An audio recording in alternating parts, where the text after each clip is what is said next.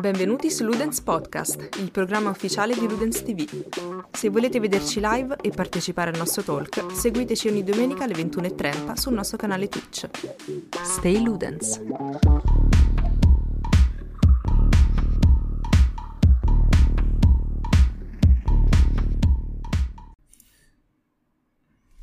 Voilà, eccoci qui. Buonasera a tutti ragazzi, ben trovati su Ludens ti vu e ben trovati ad un nuovo episodio del Ludens Talk. Oh mio Dio! Siamo quest'oggi in compagnia di una new entry.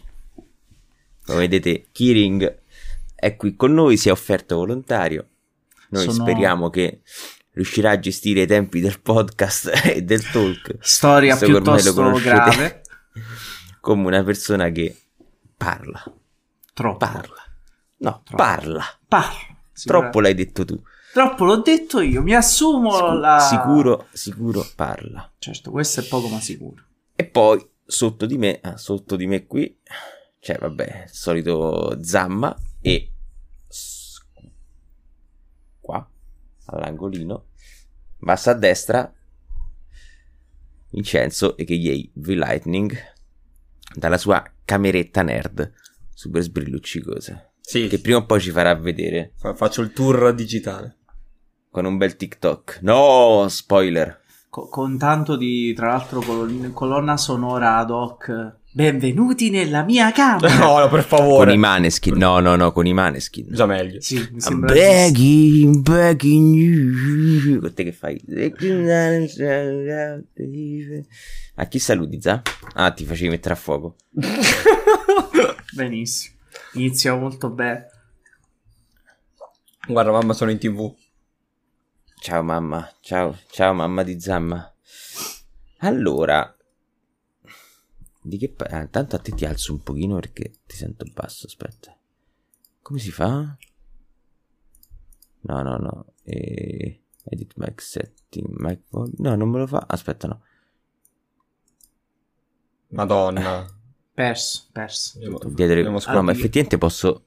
Basta che alzo tutti, che sentivo tutti un po' bassi. Ok. E di che parliamo oggi? Oggi parliamo di character design, che è un, uh, un argomento proposto da Kiring. Hey! Che ha detto, ma perché non parliamo partendo dai, dai nostri personaggi preferiti? E magari riflettiamo eh, su eh, processo creativo alla base, o comunque quali sono quegli aspetti che ci hanno eh, fatto innamorare di, que- di quello, di quei personaggi, e tentiamo di trovare un, un nesso logico, ecco, diciamo un po' di razionalità, ecco, e dietro, dietro a tutto questo. E secondo me è uno spunto molto interessante per...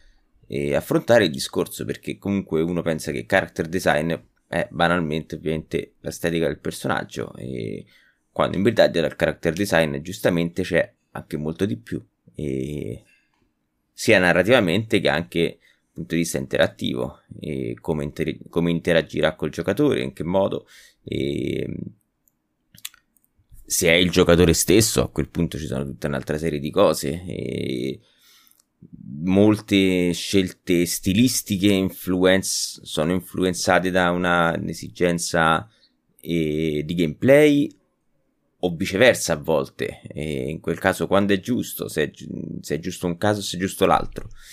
E io la mia introduzione l'ho fatta e passo la palla al buon Kiring perché è l'ultimo arrivato.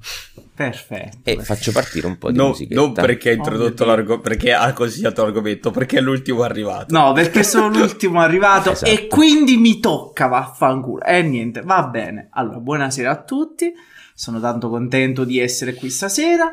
E nulla, allora... Ovviamente, come già ha riassunto Rubio, eh, per adesso, nella fase iniziale di questa discussione, sì, ci, contre- ci concentreremo su quelli che sono i design che ci hanno magari, che ci sono rimasti più impressi nella storia della nostra, diciamo, carriera videoludica, chiamiamola, chiamiamola così.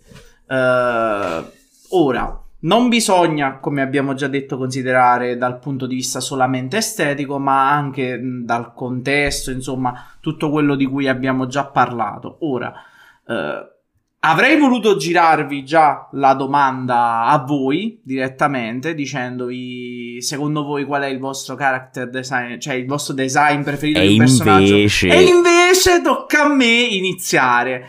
E forse, mh, diciamo che...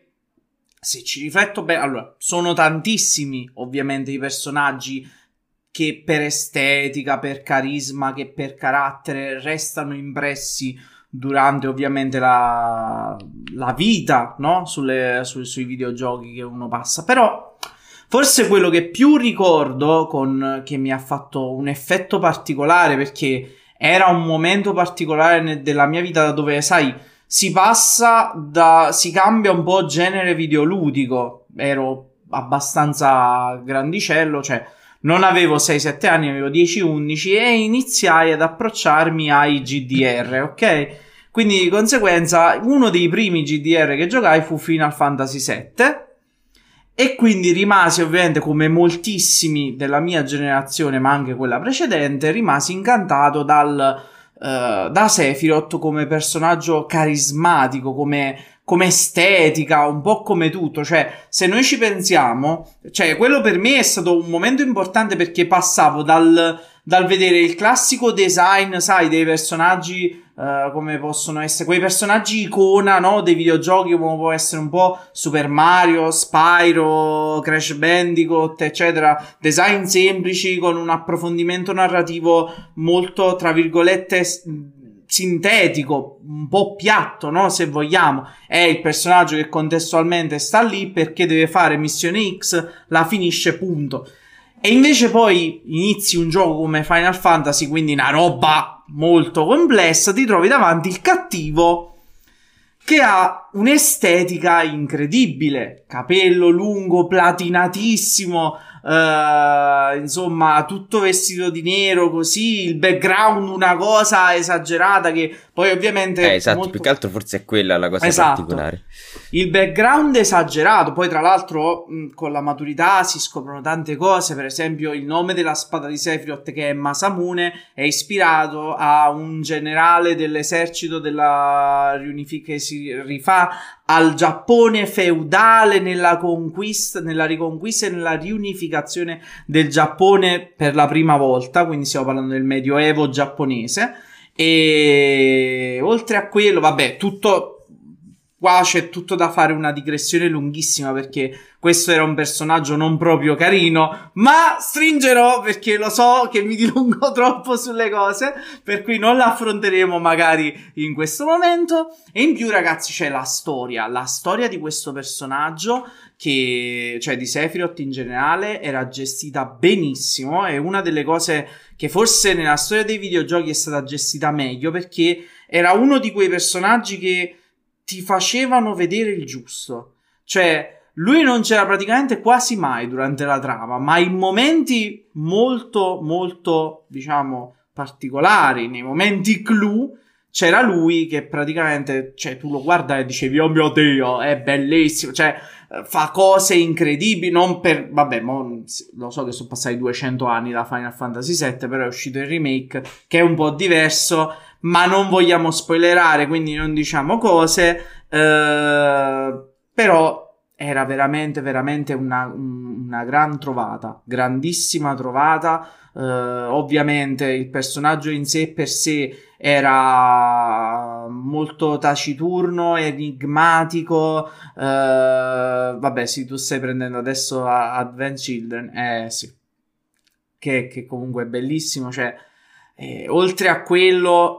aveva una, un, un tema, una colonna sonora quando, quando entrava all'interno del... cioè in alcune fasi del gioco, che è iconica, tanto è vero che la Sinfonia Orchestra del Giappone l'ha, l'ha rifatta, se non mi sbaglio, in uno degli anniversari di... del, sì, proprio sì, di sì, Final Fantasy sette, sì, se non mi sbaglio, sì. E vabbè, cioè, cosa dire più? Uh, secondo me quello è uno dei primi esempi nel, nell'universo videoludico, dove effettivamente uh, un personaggio negativo uh, era visto con quel tipo, cioè con... con uh, con un'estetica fascinosa, no? Possiamo definirla con, con questa... Anche comunque, adesso se non... correggetemi se sì. sbaglio, perché io sono un, una persona molto fiera di dire che non ho mai giocato Final Fantasy in vita molto mia. Bene.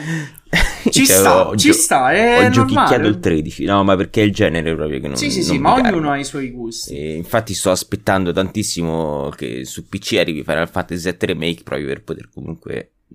scoprire quantomeno il sette, però voglio giocare tantissimo il nove perché è l'unico che mi ispira. Sì, nove è e... molto bello. Però da quanto so, anche perché ho visto Advent Children senza capirci un... cioè, capendoci la metà, ma è normale. E... Eh, però so che comunque che Sephiroth è un personaggio complesso, perché è uno di quei personaggi dove il, diciamo il suo obiettivo è relatable, nel senso è comprensibile. Sì. Correggetemi se sbaglio. Sì, è una delle prime volte in cui un personaggio non è il cattivo bidimensionale che esatto. faccio queste cose perché sono cattivo. No, è cattivo perché ci sono dei motivi anche piuttosto poco italiano. Seri. Per citare Stanisla- è poco italiano esatto, per citare Stanisla Roscello. Esatto. E ci sono dei, dei motivi molto seri per i quali ti rendi conto che anche lui non è che ne abbia passate, cioè non è che abbia avuto una vita felice, che diciamo eh, agisce secondo un suo personale ideale di giustizia. Ecco, parli- diciamo così, non è proprio così, però e per se non noi vedessimo nulla... un personaggio del genere oggi diremmo che è un cliché molto sì.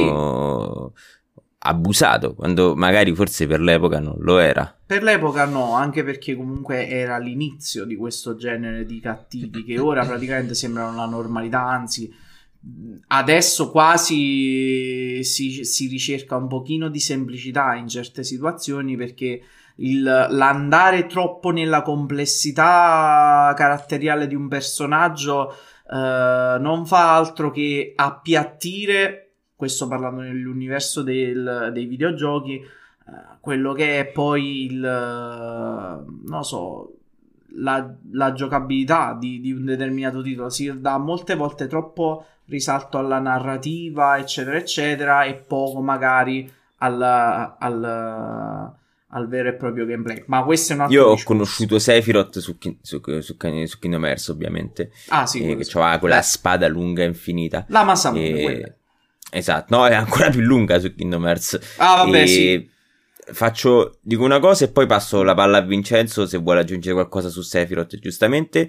E che è particolare che tu abbia scelto un villain, perché credo che È, non è banale, è, è, è semplice fare un personaggio, un protagonista, un comprimario magari, fare un villain che sia accattivante e appunto che abbia tridimensionalità non è affatto semplice. E dopodiché passo appunto la parola a Vincenzo.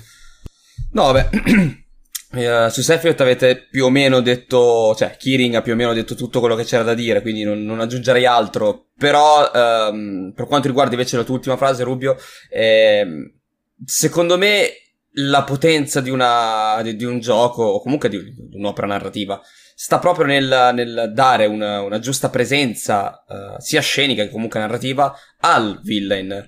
Uh, beh, Final Fantasy se non lo facevi ti, ti rompevi le palle probabilmente, cioè ti, lo, lo reputavi una delusione, perché io non posso stare centocinquanta ore magari a fare qualcosa e poi il nemico finale è una barzelletta, è una merda, eh, sì, per un villain che non ti interessa, certo. Esatto, eh, però per esempio mi viene da dire tutti i, i villain di, di Metal Gear, per dire una saga che parte dalla, da, dalla, dall'antichità quasi, eh, sono sempre stati eh, comunque eh, attraenti dal punto di vista narrativo e dal punto di vista appunto scenico, a partire forse da, da quel big boss da Metal Gear uno e due, dove purtroppo non si poteva far troppo perché la tecnologia era quella era quella sì e, però arrivare a passare da Liquid, uh, Solidus, tutti i... che poi anche lì c'è il discorso del, del villain che è cattivo perché fa cose cattive, ma le fa per uno scopo che forse tanto cattivo non è. Cioè mi viene a pensare per esempio ah, vabbè, anche questo ormai lo, lo ripetiamo fu- un po' fuori spoiler, uh, a un Solidus che ha il suo obiettivo di, uh, cioè facendo degli atti di terrorismo per carità, però di liberare uh, l'umanità dal controllo dei Patriots, dal controllo mediatico dei Patriots e tutto il sistema G W e così via. Quindi sì, è sbagliato il modo, però l'obiettivo diciamo che è condivisibile. Eh, oppure sì, sì. La stessa cosa che faceva più o meno Liquid prima di lui, eh, quindi c'è questa, questa, questa cosa che si ricorre un po' nel non creare semplicemente il cattivo che fa il cattivo, come magari può succedere negli altri cose un po' più classiche. Uh, mi viene a pensare, se io dovessi uh, parlare del primo personaggio che mi ha colpito a livello estetico, puramente di design estetico, ti direi uh, Dante di Devil May Cry, dove appunto lì non c'è un uh, antagonista, però con, con cioè, c'è l'antagonista puro, cattivo, malvagio, che ti fa le cose cattive, basta. E infatti Mundus tende a dimenticartelo, sia perché non ha un art design, cioè un, un character design decente, sia perché lo immagini come, vabbè, lui è il cattivo, è quello che è il classico boss di fine livello, che c'era una volta, tu dovevi fare lo stage, arrivare alla fine e completarlo, e il cattivo era lì per darti il motivo. Invece uh, in storie come Metal Gear, come Final Fantasy sette, Uh, sette forse lo faceva un po' di più perché era quello un po' più maturo degli altri, uh, un po' meno fiabesco, perdeva un po' quel discorso della, del, della fantasia, diciamo, era un po' più Beh, sì. un po' più serio, c'era un po' quel discorso forse anche un po', un po' steampunk con, con queste, queste città già evolute, mentre se guardiamo già un Final Fantasy uh, nove è molto più fantasy, più puro. Forse il sei è un altro di quelli. Comunque ho detto una cazzata, io ho giocato al quattro per Game Boy Advance. Ah, Comunque mi sembra anche il sei, se non sbaglio, c'è un'ambientazione semimoderna. Sì, sì, quindi no, diciamo, semimoderna, sì. Sì, c'erano anche il dieci, l'undici in poi, però... No, sì, però dicevo prima del sette. Sì, prima del sette, sì. Uh, però eh, lì viene un po' più semplice. Cioè, se mi crei in un contesto del genere, mi crei semplicemente il... Uh, il cattivo che fa cose cattive, cioè basta, ti bollo subito. Ma... Poi Metal Gear, se guardiamo, cioè non ce n'è uno di, di, di, di, di personaggio che non è ricercato per qualche motivo o per un altro. Uh, persino sto povero stronzo che muore dopo, dopo venti secondi che lo vedi, cioè Baker ha il suo motivo, ha il suo perché e tutto. E poi vabbè, se giocato fino in fondo, tutta la saga assume ancora più spessore ogni personaggio. Io ti sono d'accordissimo su Metal Gear Solid. Io eh, l'unico che ho giocato a fondo a fondo a fondo, perché mi sono fatto la stealth run, no, no, no death, no kill, tutte le Kerotan, è il tre, sì. E ovviamente c'è cioè, i come si chiamavano che mi sono attaccato? Le cose, i, i nemici, i boss, i boss. Come si, il gruppo come I, si chiamava? Ah, le, i Cobra, la Cobra Unit. I Cobra, la Cobra Unit mi è rimasta tutta impressa dal primo all'ultimo perché erano uno meglio dell'altro. E The End in particolar modo mi è rimasto impresso perché vabbè, personaggio pazzesco con quel modo di, chi, di chiudere la fight assurda che eh, rosicavi per due giorni, smettevi di giocare e lo, te lo ritrovavi lì K O. E The End era, era sì. quello più duttile in assoluto, vabbè, ma Metal Gear Solid tre in generale... Sì, forse, forse, oh, forse The Fury è quello che mi piaceva di meno, anche se era figa per quella cosa che eh, era un ecco, cazzo d'astronauta. Que- sì, quello, quello è, è esattamente il discorso del... di un design fantastico, perché lui era figo con questa tuta, il, perché lui arrivava dallo spazio, era stato uno dei primi sì. uomini a essere nello spazio, quindi era bello. La boss fight in sé era una cagata, cioè che eh, sì, sì. è proprio quella quello estetica è... pura, è l'estetica pura, esatto, mentre quello... tutti gli altri avevano tutto il, to- tutto il contesto. È, Poi, il, ragazzi... è il primo esempio di approfondimento. Quando dicevo prima, si dà forse a volte troppo spessore all'estetica e all'approfondimento narrativo di un personaggio, però poi si tralascia la giocosità. Quello è uno dei primi esempi ed è stato fatto, cioè, da un autorone, cioè non è che l'ha fatto il primo cretino che è passato di là, l'ha fatto Kojima, cioè voglio dire, quindi è una, alla fine come boss fight ha un background fighissimo, un design ancora più bello, però poi alla fine il combattimento è quello che è, cioè background è secondo che... me comunque non è una cosa fondamentale per avere un ottimo character design, cioè per certo. avere un ottimo personaggio, eh. E il background intendi, dicevo, intendi proprio il contesto precedente, il contesto, alla, alla... Sì, alla... Sì, esatto. Ok, sì, ci sta, esatto, sono d'accordo. Sì, sì. sì, pieno di giochi che hanno dei boss della Madonna e non ne sai nulla, comunque volendo puoi non approfondire nulla. E no, volevo dire che e, complice anche della figata, del perché sono così iconici, e mi viene da dire tutti i disegni, tutti gli artwork eh, fatti da, eh, mi ricordo adesso come si chiama, di Metal Gear, il disegnatore, quello, il disegnatore di, di, di, Metal, di Metal Gear, uh, Shinkawa. Eh, Shinkawa, esatto, e che, cioè, trasudano figaggine e estetica da ogni poro, ecco. Vabbè, lui è riuscito a rendere figo, uh, ha, ha collaborato con un progetto, non mi ricordo se di Konami stessa, comunque di un gioco, adesso Left Alive, sì, mi pare sì, si sì. chiami Left Alive, eh, sì. che, che il gioco è una merda, però tu guardi i disegni e dici che figata, cioè l'unica cosa buona di quel gioco sono i cazzo di disegni, perché sono i suoi. Beh, io credo che, insomma, a tal proposito sia doveroso analizzare una cosa, nel senso, allora, a parte che ovviamente StreamYard già mi sta facendo esplodere internet, quindi potrei, potreste perdermi, però ecco, abbiamo visto eh, Sephiroth, e abbiamo visto anche, vabbè, in generale i villain di Metal Gear Solid, e in questo caso gli artwork di Shinkawa, e diciamo che il character design nasce anche come sfida tecnica, ovviamente, ok? Nel senso che Super Mario, che è forse il personaggio dei videogiochi per eccellenza, funzionava in una tavola sedici per sedici quadrati, ok? Magari. Certo. Quindi anche il Sephiroth che noi abbiamo visto non è il vero Sephiroth, no? Cioè il vero Sephiroth era una roba tremenda. Modello. Adesso sì, a rivederlo, cioè. Tutto cubettoso, mamma Sì, tutto mia. Stralto, Però... spigoloso. E appunto anche lo Snake che abbiamo visto poco fa nel gameplay di Metal Gear Solid uno probabilmente non è quello lì, no, poi ad aver fatto diventare iconico il personaggio, quanto poi forse i disegni del grande Shinkawa, che poi sono quelli che restano un po' nell'immaginario di tutti, immagino, ecco. E quindi, cioè, è interessante pure analizzare la qualità di un personaggio anche in funzione delle limitazioni che ha avuto, no? Ok? Certo. Che sì, è vero, Super Mario è un idraulico rosso baffuto e panzuto, non è niente di che, ma allo stesso tempo funzionava anche, cioè tu lo vedevi che erano veramente sedici per sedici pixel e lo riconoscevi, punto. Quindi Raga, questo era Mega Man. Eh, Mega, Man no. Mega Man. Mega Man era... No, no, no, però è vero, perché in base, cioè, riguardo a questo c'è pure la cosa, no, delle cover art che a, no. all'epoca dovevano darti tutto. Tutto l'immaginario te lo, de- te lo dovevi costruire lì, perché poi era difficile costruirselo giocando, no? Per certo. il motivo che stai dicendo tu. Vai, continua. Eh no, niente, quindi... Mh, e, appunto... Sephiroth, ecco, diciamo che tutti questi personaggi più antichi che ora ci sembrano buffi hanno un loro valore, ovviamente, perché va contestualizzato. Oggi fare un personaggio riconoscibile è facile, ecco, quando invece deve essere... un piccolo disegno di pochi pixel, e è lì la, la, la, la cosa tozza, ecco.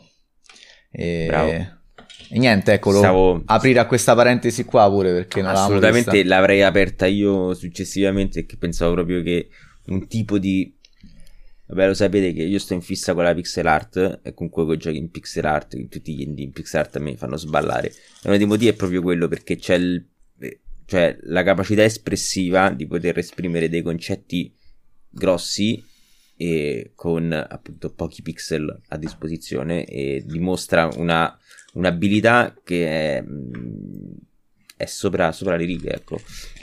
Beh, appunto, poi in pixel art, di cui anche io sono personalmente un grande fan, e la cosa interessante appunto è che ogni pixel viene messo lì per uno specifico motivo, ecco, proprio la definizione di pixel art è, è l'immagine in cui ogni pixel è posizionato intenzionalmente, ecco, non viene fatta una media, cioè vengono anzi provati, provati a, magari a mettere un punto nero dove tu non te l'aspetteresti mai, che, ma che poi nell'insieme dà tutta un'altra profondità all'immagine, magari, no? E... insomma, ecco, questo era il, lav- cioè, il lavoro dell'artista di una volta, era anche questo, convivere con i limiti di quello che, che erano le macchine da gioco fino boh fino non lo so fino al duemiladieci forse, in cui veramente ormai con la ah, tre D graphics, dai, anche no, con la PlayStation due si, si riusciva un pochino, sì, dalla sì Play... dai, ma vabbè. Già dalla PlayStation uno in certi casi, eh, però... PlayStation uno faceva già più fatica, eh. facevi fatica, fatica sì, sì, sicuramente. Sì, sì, cioè, diciamo che una cicatrice, una cicatrice sulla, sulla Play uno è difficile, sulla Play due forse sì, mi immagino Kratos. Pensa sì, che vabbè. pensa la, la, la, la cicatrice, eh, lo sfregio in realtà che fa Sniper Wolf a Snake in Metal Gear Solid uno, parecchi non lo notavano. Vero. Perché era una, una riga di, di, di quattro pixel messi un po' in diagonale e esatto. lei lasciava proprio uno sfregio sulla guancia di Snake e, e parecchi... No, ma che cazzo dici? Ma veramente? Eh sì, eh. Vedi? Quello sì, quello sì, quello sì.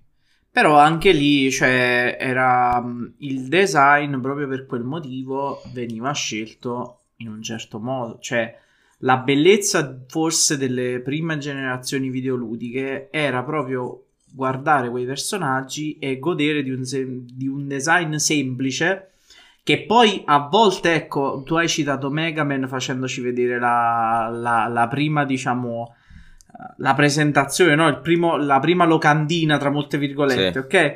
Cioè, e lì era un uomo, cioè era un uomo normalissimo, non, non, non è un de- il design puccioso, okay? Pure un po' ridicolo. No, esatto, ma, molto vabbè, ridicolo. Ma lì sì, il problema... Vi ricordate le, le, la presentazione di Resident Evil uno per dare un contesto ai personaggi, per farli sembrare... Certo, cioè, c'era il, c'era il, live, il filmato. Il, il filmato mezzo, cioè il live action che introduceva Resident Evil uno ed era... Altro essere cringe, ma era bruttissimo. Era veramente brutto. Cioè, tu mi devi dare un contesto migliore. Non l'hai fatto. Cioè, io credo che là la, la Asylum avrebbe avuto, cioè, tipo, avrebbe aumentato la qualità. Cioè, lasciamo Comunque, perdere. Però sì, sono d'accordo con quello che dice Kiring, cioè sul fatto che molto era lasciata alla fantasia del giocatore. Però un design semplice faceva, faceva un personaggio iconico. Cioè io adesso sì. mo, noi siamo ovviamente legati al discorso di Super Mario e come ha detto Zamma che è effettivamente il personaggio che più gode di questa situazione. Cioè in idraulico col baffetto schiaffato là, il berretto rosso, la panza, hai fatto Super Mario, sì, però che panza oh. C'è la, panza. la panza c'è la, la panza non è un panza è curvi al massimo, cioè il ventre piatto è curvi, cioè, è, curvi. Sì, sì, sì, sì. È Vabbè, muscoloso cioè, de- debunchiamo questa storia no non cercare ma è, ma è un italico idraulico con la pancia come ma qualsiasi sì, idraulico italiano sì. ha una normale pancia salutare è il vero idraulico italiano forse cioè non come ci fanno credere alcune storie e eh, vabbè poi, niente, no cioè, no abbiamo no, trovato delle no. brutte cose abbiamo visto no ci disse sì in effetti non, dai, ha, non c'ha la panza no, sì, è, è un po' è la pancettina è, è la buggetta sì, alcolica sì. così dice dai. sì sì ma sì, sì ma neanche raga volevi vedere la mia vabbè ma la io sono messo peggio di Super Mariana dai potrebbe uscire un rule trentaquattro per le donne però No, so, sono abbastanza convinto che se mi tolgo la barba e mi faccio crescere i capelli, cioè scusa, mi baffi un pochino in più, il cosplay di Super Mario, Mario cosplay col di Super Mario gang. Posso fare. Com- Com- comunque, poi... a proposito, che è arrivato Cardivanzi, vi rilancio con un altro character design Ciao, pazzesco, Gar- vecchio, Samus Aran. Eh, madonna, vabbè. Eh. A proposito di, di, di, delle, ultime, delle ultime cose successe riguardo Metroid, sì, no, sì, sono d'accordo. Sono d'accordo, e anche lì ci è voluto un po' di tempo per dargli un po' più di spessore. Eh. Guarda, allora. Anche perché io credo che la prima volta che un videogiocatore negli anni ottanta, maschio, maschio di gioca razza, a Metroid, no. muore, gli si. Vede, vede che gli si apre l'armatura e vede sta donna con sta silhouette. Uccidimi, please! Kill me, please! Sì. Dungai donna? Ah, sì, quello eh. Eh, sì, esatto. Eh, comunque, donna, vero. Lì hanno fatto un po', appunto, secondo me, una, una paraculata perché l'armatura è quella di un cafonissimo guerriero dello spazio, ovviamente, no? Guerriero, ovviamente. Eh. Beh, dai, è abbastanza cafone, tutta eh, così, è tutta futuristica. È l'aggettivo giusto, no? Io sto di quello. No.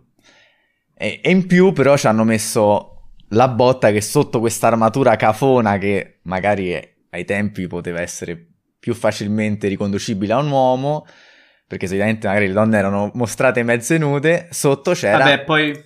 Una bion... C'è anche una, una bella botta di maschilismo, diciamo la verità. Beh, sì, sì, però, però è già molto più apprezzabile di, di vedere, di vedere il, il, il, il gioco di ruolo con il guerriero che gli metti l'armatura ed è completamente bardato e ha cento di difesa, e poi il cento di difesa della donna è un corpetto che gli copre al massimo il seno, e quello lì è il cor- cioè è sì. quello che fa ridere, solo perché appunto devi catturare l'immaginario della donna con... Eh, il cielo scoperto. Comunque, hai cercato proprio l'animazione. Lì è una bella paraculata anche di di di merchandising, eccolo, di fanservice, come lo volete chiamare, secondo me, però poi non lo so, ecco. Empowerment femminile. Ah. Cioè, il Super non aveva manco il la tuta sotto. Cioè proprio, sì, sì, proprio sì, niente, zero. Cioè non aveva niente. Salve a tutti. Solo e Bubuzello Light. Ciao a tutti, ciao a tutti. Giusto per il è podcast. È importante per il podcast. Per il se, non sa, se, se gente che ci sta ascoltando non sa cosa vuol dire, seguiteci su Instagram. Eh, e sì, comunque sì. Samus, ho una domanda adesso che, una domanda che riguarda il, il, solo il design dei personaggi, più che altro dei protagonisti. Quando vi cambiano il design del protagonista che magari adorate, come la prendete voi? Cioè vi incazzate oppure volete scoprire il motivo a livello allora, narrativo? Per Crash faccio un esempio, no? Mi incazzai non poco. Stavo per farlo io quell'esempio. Ok, cre- ok, quello di Crash. Di Crash Spyro è... mm? mi piacque. Però mi, ti faccio un esempio, quello adesso non, magari non l'hai giocato, però quando Spiro. Cambia a livello di eh, Dante eh, e poi il Dante di D M C, cioè più giovane, con ah, capelli non, ah, non bianchi, br- br- oppure uno Snake eh che all'improvviso nel quattro te lo piazzano vecchio. Bello. Bellissimo vecchio. Bello. Aspetta, vabbè, però, ma... cioè un conto è che cambia il design perché il personaggio cresce, un conto è che cambia il design perché gli gira il culo. Eh, però non è sempre così immediato, sai, ti dico, io ti dico la mia, per esempio col quattro... di primo impatto quando fu present- furono presentate le, le immagini e tutto, un po' ci rimasi male.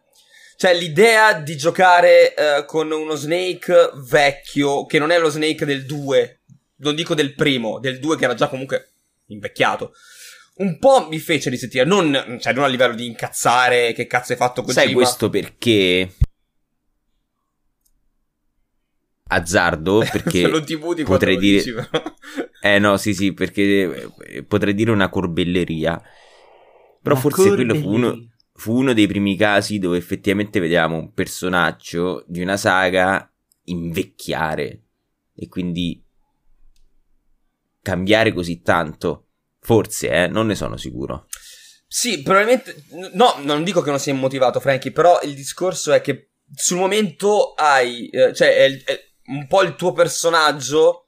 Uh, che viene trattato in modo diverso. Ora, nel caso specifico stiamo parlando quasi di un... di un personaggio prossimo alla morte, quindi magari c'è quel concetto mentale lì, uh, mi sta morendo il personaggio preferito, e... perché comunque vuoi o non vuoi, al di là del contesto uh, storia di Metal Gear, un personaggio anziano è il più prossimo alla morte possibile. Eh, e... cazzo sì. E quindi già quello, eh, il renderlo danneggiato, il, è il tuo protagonista preferito, il tuo personaggio che adori ed è danneggiato. Mi viene da pensare anche solo un, un Raiden che in Metal Gear Solid quattro di umano non ha più nulla.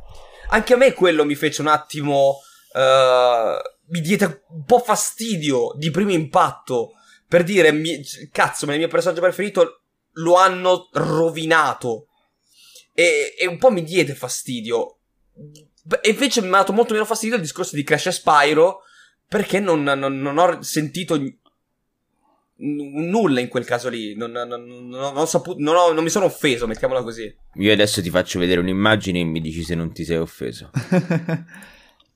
Io non mi sono offeso. Beh, manco per Lola Bunny, e... per dire, cioè.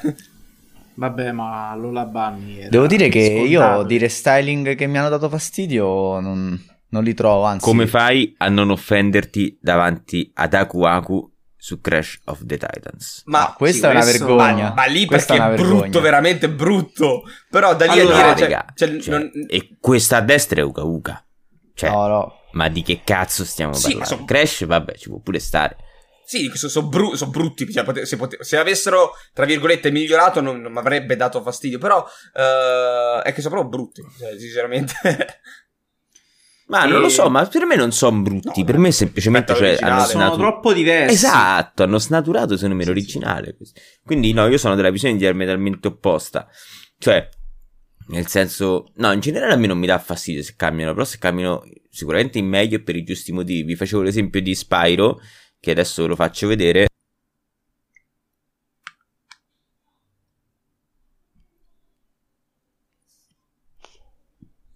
A me piacque, a me questo piacque rispetto, eccolo qui, possiamo, sì, rispetto all'originale, cioè ci poteva stare. A me invece quello non piacque, era troppo, sì, sì. troppo strano, era un po' strano, stupido. Capito? Cioè, eh, capito, cioè aveva uno sguardo un po' così, cioè... ma poi allora in generale il discorso è questo.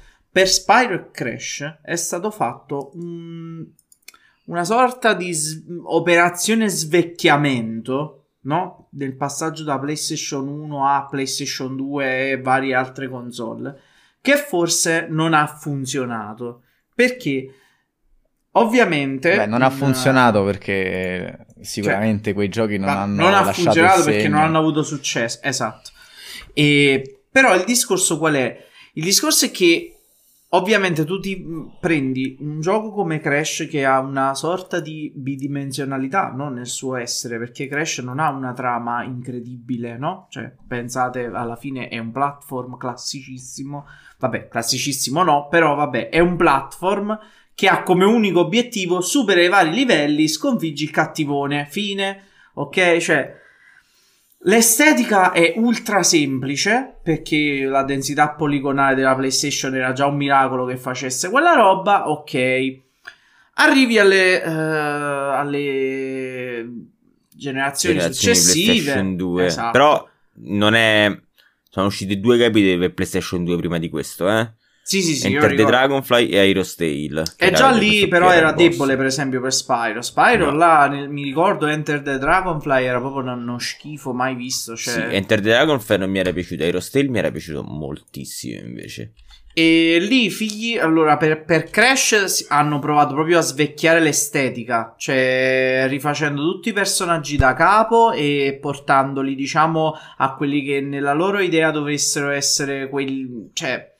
dovessero quei person- come se quei personaggi dovessero avere, diciamo, proprio tutto un altro background, un'altra estetica, un, un altro modo di essere, eccetera eccetera, e per quello escono ste maschere di, di Aku Aku eccetera eccetera che fanno cagare, cioè perché eh, ri- invece di riprendere a mani, cioè a piene mani dal passato migliorandolo, hanno deciso di ripartire da zero.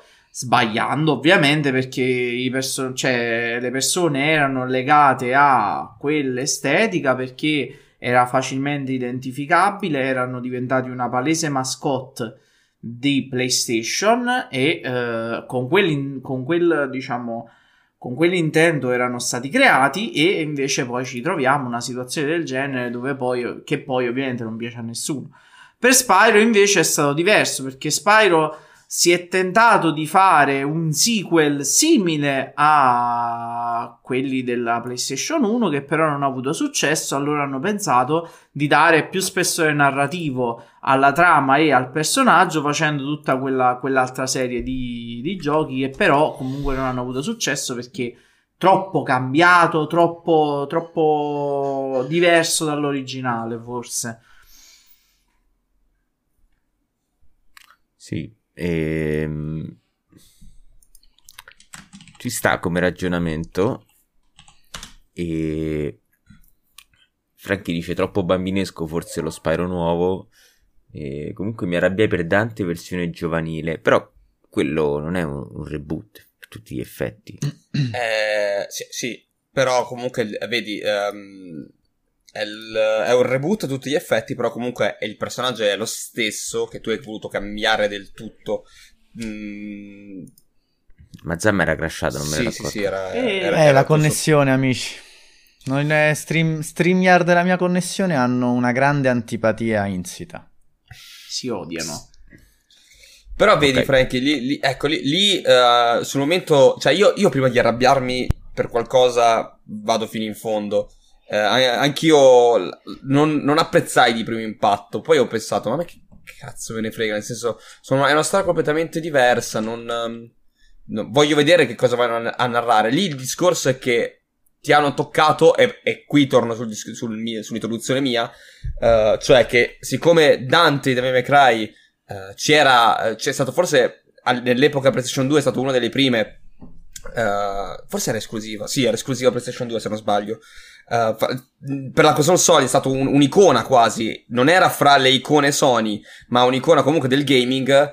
Uh, ti sei affezionato nonostante sei passato dal due, che era veramente un orrore, però poi è arrivato il tre, ti sei affezionato al personaggio, a quello stile, a quella, a proprio a quella, quella roba riconoscibile che andava dal cappotto rosso, uh, capelli lunghi, bianchi, uh, la doppia pistola e quel modo cazzone di trattare tutti, ad avere un personaggio che abbandona quasi tutto quello che era uh, di riconoscibile del personaggio.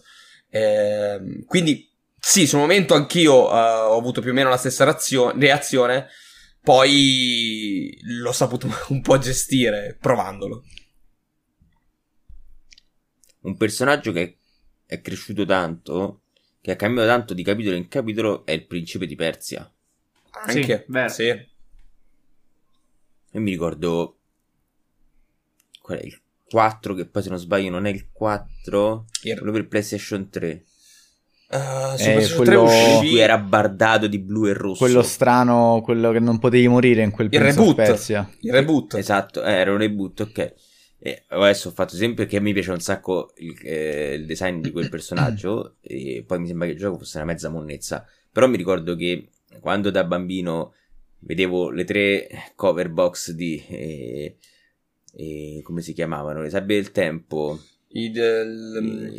i due troni, i due troni e lo spirito guerriero, che però sono invertiti, c'è cioè prima spirito guerriero, esatto, poi. Sì, vedi tre personaggi molto diversi, non c'è molta riconoscibilità tra uno e l'altro.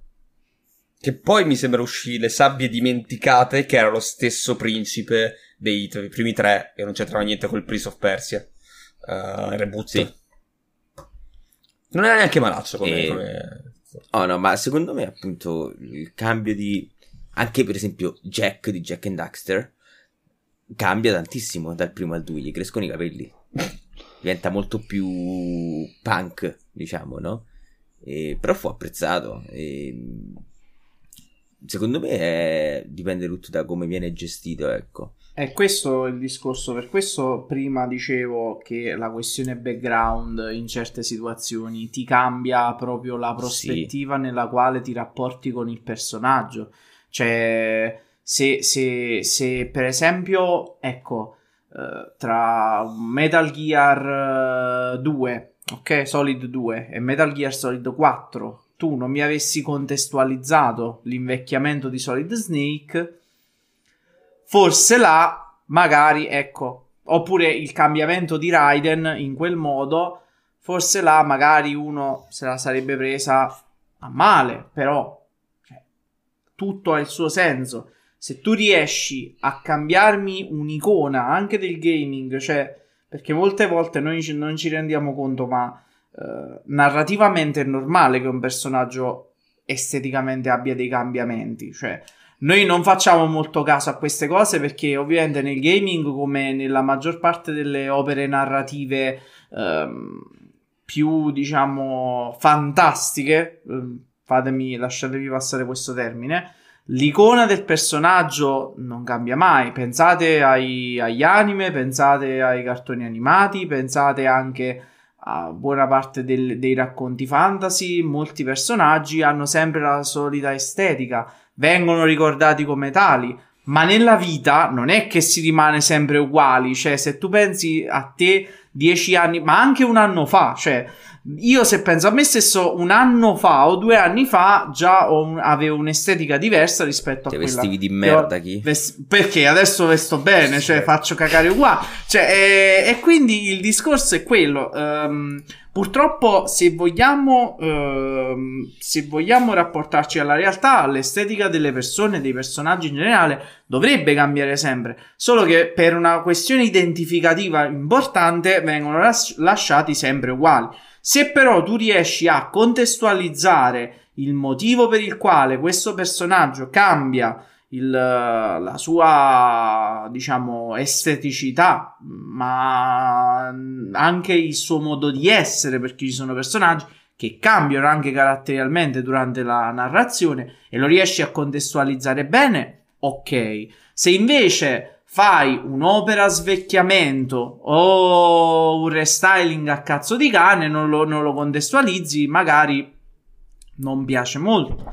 Questo per esempio è stato magari, ecco, il caso di Devil May Cry, cioè là hai voluto fare una sorta di svecchiamento del personaggio, magari rendendolo più attuale. No, perché... lì secondo me è stato proprio per, cioè, dare un taglio netto per dire, raga, non è Devil May Cry. Allora, non no, è Devil, Devil May Cry. Allora, May Cry. Oltre a quello, poi c'era il discorso che è stato, uh, cioè, era un altro team completamente, cioè, lo ti- di Ninja cioè, Theory, sì, esatto. esatto. Era proprio un altro team di sviluppo che ha detto, questo è il nostro Devil May Cry, vogliamo fare nostro. roba nostra. Cioè, ci hanno dato in mano il eh, brand... Sì. Esatto. Vogliamo fare qualcosa di nostro, di nativo praticamente. Hanno un, infatti, ma anche la storia è, ripercorre Vabbè, sì, un po' quello, rigore. si incrocia con, con la storia canonica, mettiamola così, uh, però cerca di prendere una sua deriva. Il mondo è il mondo moderno, cioè ci sono le multinazionali, non si è mai visto nel, nel Devil May Cry no. normale, si sono visti i palazzi, sì, le città, ma non si è mai visto il contesto sociale, ecco. Era, l'uno e il due erano molto gotici. Sì, lo, cioè, soprattutto Come? il due, che proprio aveva quel villaggetto proprio di... doveva ricordare... un attimo nell'immaginario essere un villaggio uh, italiano sperduto per le montagne, infatti c'erano Dante e Beatrice. Poi c'è la serie animata. Vabbè, lasciamo perdere. Di questo non parleremo. Lasciamo perdere le cose brutte. Mazza, è bella For... voce che c'è quando avvicini il microfono. For... Forse ne piangeremo. Però... Secondo me, Vabbè. comunque, sta anche nel il cambio Sono di... molto caldo, Rupi. Il, il cambio di, eh... di design no. offende, offende, tra virgolette, più uh, quando ti è, è, è il personaggio in cui ti immedesimi. Adesso cioè. faccio l'esempio su... in uno stesso gioco, il cambio, tra virgolette, di design. Quando giochi Phantom Pain, uh, vedere Miller uh, senza una gamba, lo, lo, cioè magari ti, ti, ti, ti incazzi a livello narrativo per dire guarda cosa gli hanno fatto. Vedere uh, il, lo Snake con, senza un braccio ti fa del male proprio per dire ma no, ma cazzo, ma Snake, il personaggio che sono io, quello che l'eroe in cui mi sono immedesimato è mutilato. Zitto, non dire nulla. Non mi hai fregato un ah, cazzo. Ah no, ok, pensavo stessi dicendo altro. Uh... No, no, no, mi dissocio. ma, po- ma poi soprattutto perché durante, cioè nei primi Metal Gear, non Metal Gear Solid, ma Metal Gear, e qua ci ritorniamo un poco al discorso iniziale che con pochi pixel tu dovevi comunicare l'estetica di un personaggio, non si capiva che, insomma, eh, capì? No, vabbè, lascia perdere eh, il discorso poi narrativo. Senza fare, senza... senza fare troppi spoiler. Eh, esatto, perché questo è pericoloso. Io ho accennato. È pericoloso. Chi ha giocato ha capito. Chi quella non ha stata, giocato, pazienza. Quella è stata una cocimata sì, massima. Sì. Là e, è e giocare proprio cuo. sfondare anche la sesta, neanche la, la, sì, sesta, fa, la, la sì. sesta. Poi, voglio fare un appunto solo a questa cocimata che ha fatto, che però probabilmente non era fattibile. Però se avesse... Uh, fatto Ground Zeroes con David Hayter e Phantom Pain con uh, Kiefer Sutherland, sarebbe stata la roba esplosiva eh, finale, sì, sì. sarebbe stata la trollata quella finale. Sì. Comunque, non so se lanciarvi.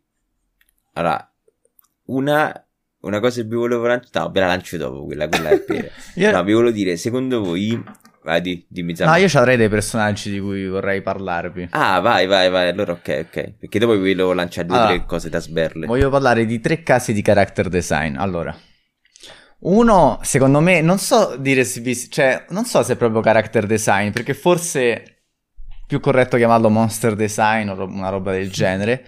Però è un design dei personaggi che, prima di tutto, ha reso, ha fatto diventare questa saga molto famosa, la più famosa al mondo, e soprattutto non ha mai più dovuto rinnovarla, che sono i Pokémon, ok? Aspetta, non ha mai dovuto rinnovarla, aspetta, la, che l'ha resa famosa sicuramente sì. Non ha mai do- non ci ha mai provato a rinnovarla, diverso. Non è, no, no, è più che altro che i tentativi di rinnovarla, né che so proprio, cioè... E allora, beh, io intendo dirti caratteristica... tipo che Pikachu è sempre Pikachu. Scusate un attimo, Franky, poi ne parliamo semmai della cosa di Thor in God of War. Ehm... Vabbè, comunque sì, nel senso la prima gen di Pokémon è rimasta iconica mi, mi, ed è dico... semplicissima. È molto semplice come design, perché effettivamente lui, eh, allora, il creatore di Pokémon si è basato su una cosa principale, cioè che lui aveva una passione come un po' tutti i giapponesi. Questa è una cosa molto giapponese, ma... diciamo che furry. No, però diciamo che mo- molte mh, in alcuni contesti diciamo nerd più americani che nostri sì, è una cosa che viene più magari nei film molto sottolineata, ah, okay. Cioè il fatto che si collezionava insetti eccetera eccetera, ok, cioè, eh, okay il, il, la, l'autore dei Pokémon era fissato con sta cosa che ora non mi ricordo come cacchio si dice, eh, l'entomologia scusate, e, e quindi proprio per que- il fatto delle evoluzioni e ovviamente la collezione degli animaletti eh, parte proprio da questo concetto qua, cioè dalla collezione di insetti, che è una cosa per cui molti giapponesi sono fissati, e sì, sì. si è evoluta in questo modo. Comunque l'estetica di Pikachu, e qua volevo arrivare, è cambiata nel corso degli anni, ragazzi. Ah, beh, se certo, andate, okay. cioè, se andiamo a vedere, il Pikachu originale era, era un, un coso, cioè, capito? Era proprio curvy, raga. Cioè, era, sì, era, era un coso chiattissimo. Che, che giustamente era tutto tranne che pacioccoso, ma però poi curvi, pure Charizard era esatto. curvissimo. Kiring è bannato Char- da Twitch per, per fatti ma no. Vai, comunque aspetta un attimo, voglio sentire un attimo Zamma che cosa voleva dire, ecco. No vabbè appunto, vabbè comunque ha ragione Kiring, anche se ovviamente poi bisogna contare che c'è anche i limiti dell'epoca, no? Chiaramente certo. Però vabbè, a parte tipo appunto Pikachu c'è anche Charizard e così via. Poi tra l'altro lì c'è anche l'evoluzione di un personaggio che potrebbe essere un Charmander che diventa Charizard, appunto. Un Chad. Chadmin. Chad, esatto. Un'altra, un'altra saga, cioè un altro personaggio. Scusami, che... per Pokémon Vai. Io aggiungerei che la cosa, la cosa molto... cioè che ci dovrebbe far pensare è che la prima generazione era semplicissima, la seconda anche... più si va avanti con le generazioni, più i Pokémon diventano complessi e stratificati a livello di design. Però che e questo cioè... è un problema, però. Ma no, eh... ma anche perché io credo che è arrivato a un certo non punto. Fa... Eh, fai proprio cioè, fatica. Esatto. Cioè, io mi ci metto nel. Metto... Là, spezzo una lancia in favore loro perché che cazzo ci fanno più? Cioè, poi metti dentro i tazzini e metti i Pokémon. Esatto. Beh, c'è, comunque... il Pokémon, c'è il Pokémon lavatrice. Cioè, io sì, esatto. dopo però, quello. Loro hanno preso una strada interessante. Cioè, hanno provato a evolvere così, no? Sono partiti dal primo. E i Pokémon avevano un, certa, un certo tipo di forme, no? Poi per esempio con la gen di Zigzagoon, no? Pure lì, quella gen è chiaro che invece sono passati a delle linee più tagliate, no? Meno curve, linee più tagliate, quindi hanno prima provato a lavorare sul tipo di linee, poi una volta che avevano esaurito i vari stili hanno iniziato si sono lanciati, alla, si sì, a provare. Qualche Pokémon bello ancora esce secondo me. Ora stanno sì, provando sì, a fare problema... dei restyling, se ci fate caso, effettivamente sì. dei vecchi Pokémon pure. Ragazzi, le non forme Alola bene, sono il palese styling di, della maggior parte dei Pokémon della prima generazione andati un po' male, perché alcuni sono veramente esagerati. Vediamo Exeggutor che è una cosa. Però vabbè. Buonasera da Ice Porkmod e vi dico tipo Ciao, eh, eh, cough, Coughing British co, Madonna col cilindro è una figata. E mi piaceva pure eh, l'uccello cavaliere. Ah Me... eh, sì, bello quello. Miau. Sì. Miao vichingo uh-huh. aveva il suo perché e la, e la forma evolutiva, cioè il Persian vichingo è bellissimo. Sì, esatto, sono le forme regionali. Mi sa che però... è Meo quindi... la pronuncia corretta, però forse mi sbaglio. Sì, è Meo. Meo e Miao. Dopo non ho detto nulla perché pensavo eh, come vuol dire Corp-Night, Mew esatto. o Meo, non capivo qual era dei due. Quindi Pokémon, poi poi un altro, per esempio, un altro tipo di personaggio che parte dai grandi limiti tecnici degli anni ottanta per arrivare a essere ancora oggi un'icona ovviamente stilizzata, addirittura ultimamente c'è stato un cambio di colore eh, che pre- si preoccupava i creatori, è Link, il protagonista di The Legend of Zelda. Il primo Link è un Link... Uh... Ma che l'hanno fatto di colore? No, l'hanno fatto con la tunica blu. Ah, ah. In Giappone ancora non ci siamo arrivati là. Eh vabbè, eh, vabbè mi disso. Eh, ecco, in realtà Ci il link sono. dell'immagine che vedi, il primo Link sarebbe quello sulla sinistra del Link Deku. sì. Quello con lo scudo tipo con la croce dei Templari, anche se lì è un disegno ovviamente. Ehm... Ecco, per esempio, se andiamo a vedere il primo disegno di Link, quello in pixel art, quello che tu vedi in The Legend of Zelda, chiaramente il cappello sicuramente aiutava, no, a caratterizzarlo, e probabilmente per questo che ce le ha, ha queste lunghe orecchie, molto più, cioè sono molto grandi le orecchie, prendono tipo un quaranta per cento della faccia, serviva a far capire che erano a punta, e... E poi ecco, questo è un personaggio però che è riuscito a restare iconico evolvendosi sempre negli anni, questo è un merito. Però dei... è sicuramente un merito. Io quello che, che noto è che per la maggior parte dei casi comunque Link si sì, subisce un restyling continuo, ma è, diciamo, come se fosse... Cioè ah, subisce più un'aggiunta di dettagli, come, come, come lo devo definire. È vero che ci sono varie uh, vari cambiamenti, però la forma base rimane più o meno sempre la stessa. Mm-hmm. Quindi in effetti è ben riconoscibile. Il problema si crea, secondo me, quando, ecco, questa forma ben riconoscibile non c'è più, cioè viene utilizzata in maniera, cioè viene rettificata, ecco. Eh, volendo, diciamo, fare il salto qualitativo oppure lo svecchiamento, insomma, per qualsiasi ragione questa si faccia, ma appunto perda quell'identità classica che aveva prima. Ma no, no, allora, conoscendo Nintendo non, su- non succederà mai. Eh, Con Nintendo perché, non succederà mai. Perché appunto cioè, è, è, un, è un'icona. È un'icona e, e tra l'altro già il, il salto di qualità secondo me con Breath of the Wild si è avuto tranquillamente, certo. uh, è un Link molto più, più, più definito, più uh, cioè molto migliore comunque per quanto sì. riguarda, cioè nonostante sia Link in tutto e per tutto, uh, in tutte le sue versioni, io conosco gente che uh, non, non apprezza alcuni di queste, di queste interpretazioni di Link. Per esempio, io conosco persone che mi dicono eh, il Link uh, piccolino non, non mi piace, non perché non è contestualizzato, però uh, non mi piace, questo qui è quello cibi di cosa, di, di Link's Awakening, che io, che io ho adorato, io ho adorato tutto il gioco, e...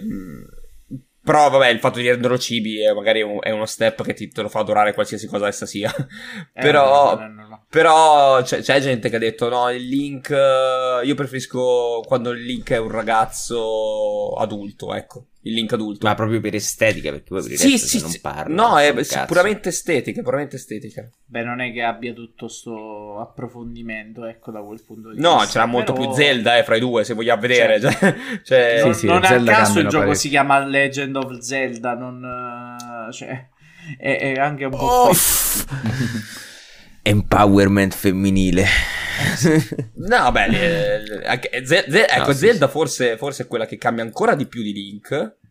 E, e poi è, forse, ecco, magari la prendi, lo prendi meno sempre per il discorso. Non è, cioè, te la prendi a meno, non lo noti meno perché non è il protagonista. Uh, non sì. sei tu l'eroe. Cioè, c'è sempre quel discorso lì di me, immedesimazione. Cioè, tu puoi. Ma questo in basso a destra è quello di Spirit Track? Sì. Con... Pazzesco. Non l'ho mai toccato quella roba lì. Capostazione. Non l'ho mai toccata quella roba lì. Mi sono, mi sono sempre Oddio. rifiutato. Ricordiamo ai gentili cittadini di Rul che è in partenza il treno al binario sette. Comunque a Frankie non è piaciuto il cibi. A me invece, cioè il cibi in generale non, non, io non, non lo ricerco minimamente. Uh, in Zelda invece mi ha mi è molto, mi è molto piaciuto perché dà un'atmosfera molto diversa ris- magari, poi io venivo da Breath of the è Wild sta- eh, poi... è stata molto coraggiosa come cosa perché era una cosa che potevano tranquillamente non fare, non sarebbe cambiato, cioè hanno comunque tanti bei modelli di Zelda e potevano rifare tipo quello per il D S per esempio e an- sarebbe andato bene per Link's Awakening, però hanno detto boh, facciamolo, e secondo me è stata coraggiosa come scelta, a me è piaciuta. sì sì, sì. E poi la terza, diciamo, il terzo set di, di personaggi invece è molto recente e probabilmente io, io penso forse personalmente che è il più grande, cioè il più bel set di personaggi da tanto tempo, proprio quasi un capolavoro artistico, che sono i personaggi di Persona cinque. Allora, una super ricerca dei colori, cioè dello stile in generale che... una grande bravura soprattutto in Atlus, che per esempio, ecco, se io vi dico Catherine, no? Cioè ce l'avete tutti quanti in mente la copertina di Catherine, ecco, con lo stile di Atlus, sì, su tutti i personaggi, è veramente molto riconoscibile. E ecco, nonostante alla fine nel duemilaventi, no, raccontare dei nuovi personaggi anime penso sia la cosa più difficile da fare, perché cioè, ne abbiamo viste in tutte le salse ormai, no? Tra, tra non i vari non ce la facciamo medium. più, basta. E invece basta! Loro, loro sono riusciti a creare addirittura non uno riconoscibile, perché forse il gioco era anche uno tra i meno caratteristici secondo me, però questa è la mia idea, e ne hanno creati addirittura un team, no? Adesso qui se ne vedono mi pare sette, eh, ma cioè, forse sono pure otto nove. Eh, diciamo che in generale quando tu parli di un'opera corale, in molti casi il protagonista è sempre quello meno carismatico, perché è quello che deve far evolvere, certo, le cose. Poi in realtà il, la sfaccettatura, soprattutto in un gioco di ruolo, esatto, come questo, dove è anche mezzo dating sim, quindi comunque il, esatto, personaggio sei tu, quindi può avere un'estetica ma comunque l'interpretazione è la tua, esatto. E invece, invece sono tutti gli altri personaggi che rappresentano ovviamente varie sfumature del carattere umano, cioè che, che poi ti portano a, ad avere, diciamo, quel, quell'affezione, quella simpatia che normalmente sviluppi quando ti approcci a un'opera del genere. Certo, ovviamente stiamo parlando di un'opera che affonda tutte le sue radici e la sua anima in uh, un atteggiamento molto, diciamo, non, non troppo stereotipato, perché non sono stereotipati, però si, si fonda sui valori che, che, cioè sui valori caratteriali che troviamo nella maggior parte degli anime e dei manga odierni, però comunque distaccandosi, facendoli un po' alternativi a quelli che poi sono, diciamo, uh, quelli che ormai vediamo in tutti i cazzo di anime, in tutti i mm. cazzo di manga. Beh, raga, basta. Comunque stanno tutti un po' cioè... in JoJo pose qua, eh. Ma sì, scusami, sì, Luca, ma noto solo io che... Li... Ditemi, se... Ditemi se lo vedo solo io che i personaggi di Persona cinque, raga, sono molto più caratteristici di quelli già di Persona quattro. Sì. È che quello che Frankie diceva invece... contrario, esatto. Lo dice da persona che l'ha giocato, quindi può essere che magari hanno una caratterizzazione a livello proprio...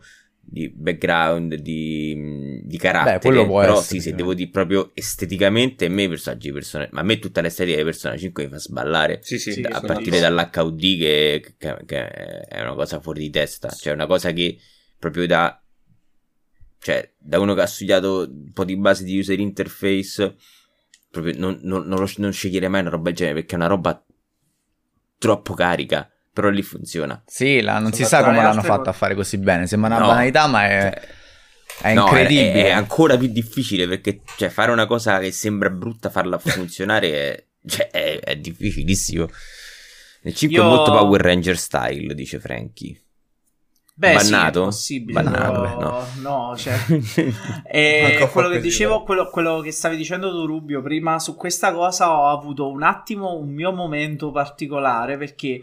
una volta mi ci sono applicato sull'H U D di, di Persona cinque, perché se tu lo vedi... Ma io manco contesto... l'ho giocato, eh, raga. No, no, cioè, ma... Cioè, l'ho visto. Dicendo, cioè, se tu lo vedi nel contesto nel quale è inserito, ovviamente, con l'ambientazione, quindi tutta l'estetica che hanno i personaggi, l'ambiente e tutto il resto, ti sembra normale. Ti sembra la cosa più normale del mondo, perciò è un grandissimo lavoro. Però se lo guardi da... Cioè, se tu ti focalizzi su quel cazzo di H U D, dici... ma che è sta cafonata? Cioè, una cosa boh, strana, però funziona. Cioè, è là è quando uno ha uno style ricercato e... Sì, vabbè, una direzione eh. artistica con controcazzi, cioè, è una cosa incredibile. Capito, soprattutto cioè. una allora... grande questione tra chi ha una direzione artistica e chi poi queste cose le deve anche programmare. Cioè, è difficile soprattutto trovare questa, appunto, questo connubio in cui c'è un grafico che ha una super idea e poi nel gioco effettivamente rende. È veramente sì, sì, tosto, esatto. Non è una banalità. Io vi sgancio una delle due bombe che volevo per, per litigare, ed è Tetsuya Nomura. Madonna santa di Dio, perché? No, ma guarda, perché raga, cioè Nomura c'ha un character design che fa il, lui è un character designer da paura. ci sta un cazzo da dirgli. No, no, no, è che gli vuoi dire? Cioè, ha, ha la maggior parte dell'estetica di tutto il genere. L'ha cioè, lui ha preso lui, proprio quel, quello stile della Shibuya, eh, dei pischelletti con le scarpe giganti, eh, le cuffie enormi e quant'altro, e l'ha reso... Comunque. Le zip ovunque, e l'ha reso un marchio sia su The World Ends With You che Madonna. Anche soprattutto Sora. Madonna, Kingdom Hearts, ragazzi. Vabbè, so- Sora è il figlio di, della Ferragni con quei piedi comunque. Eh sì, ragazzi, cioè can- Kingdom Hearts c'ha, cioè, che poi nel tre, nel tre li, li, li normalizza un po', eh. Sì, vabbè, là poi si è reso conto, ha detto forse ho pisciato un po' troppo. No, beh, è che, è che ha lasciato i stessi piedi, cioè, che facendo crescere il personaggio, quindi è diventato eh, normale. Sì. Ha superato la fase sviluppo strano. Esatto, ha sviluppato prima i piedi e poi tutto il resto. Esatto. La pubertà l'ha prendi, prendi quella, quella è con tutti eh, ma, è, ma è piccola. Ah, ok, non me ne ero accorto. Eccola. No, quasi è tutta gente Disney, ma che cazzo Madonna. Me ne frega. Io parlavo proprio degli O C.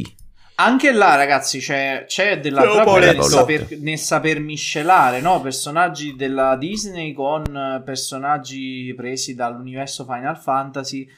No, zia, è una cozzaglia, è proprio una cozzaglia, cioè no, Madonna, su questo... No, eh, sai so... cos'è? No. È che non ha... secondo no, me no, su questo no, non hanno non stanno saputo... bene insieme. No, non hanno saputo magari eh, sfruttare una cosa che invece hanno fatto eh, col mondo dei Pirati dei Caraibi, cioè cercare di contestualizzare i personaggi con l'estetica, cioè, del gioco. Nei Pirati dei Caraibi è bella quella cosa lì che eh, Sora, eh, Paperino Fanno, fa al contrario. Sì, sì, sì, divent- sì. diventano, allora... diventano, cioè, è come Space Jam. Quando Michael Jordan sì. finiva lì, cioè, adesso nel due si vede molto meglio, è cartunesco.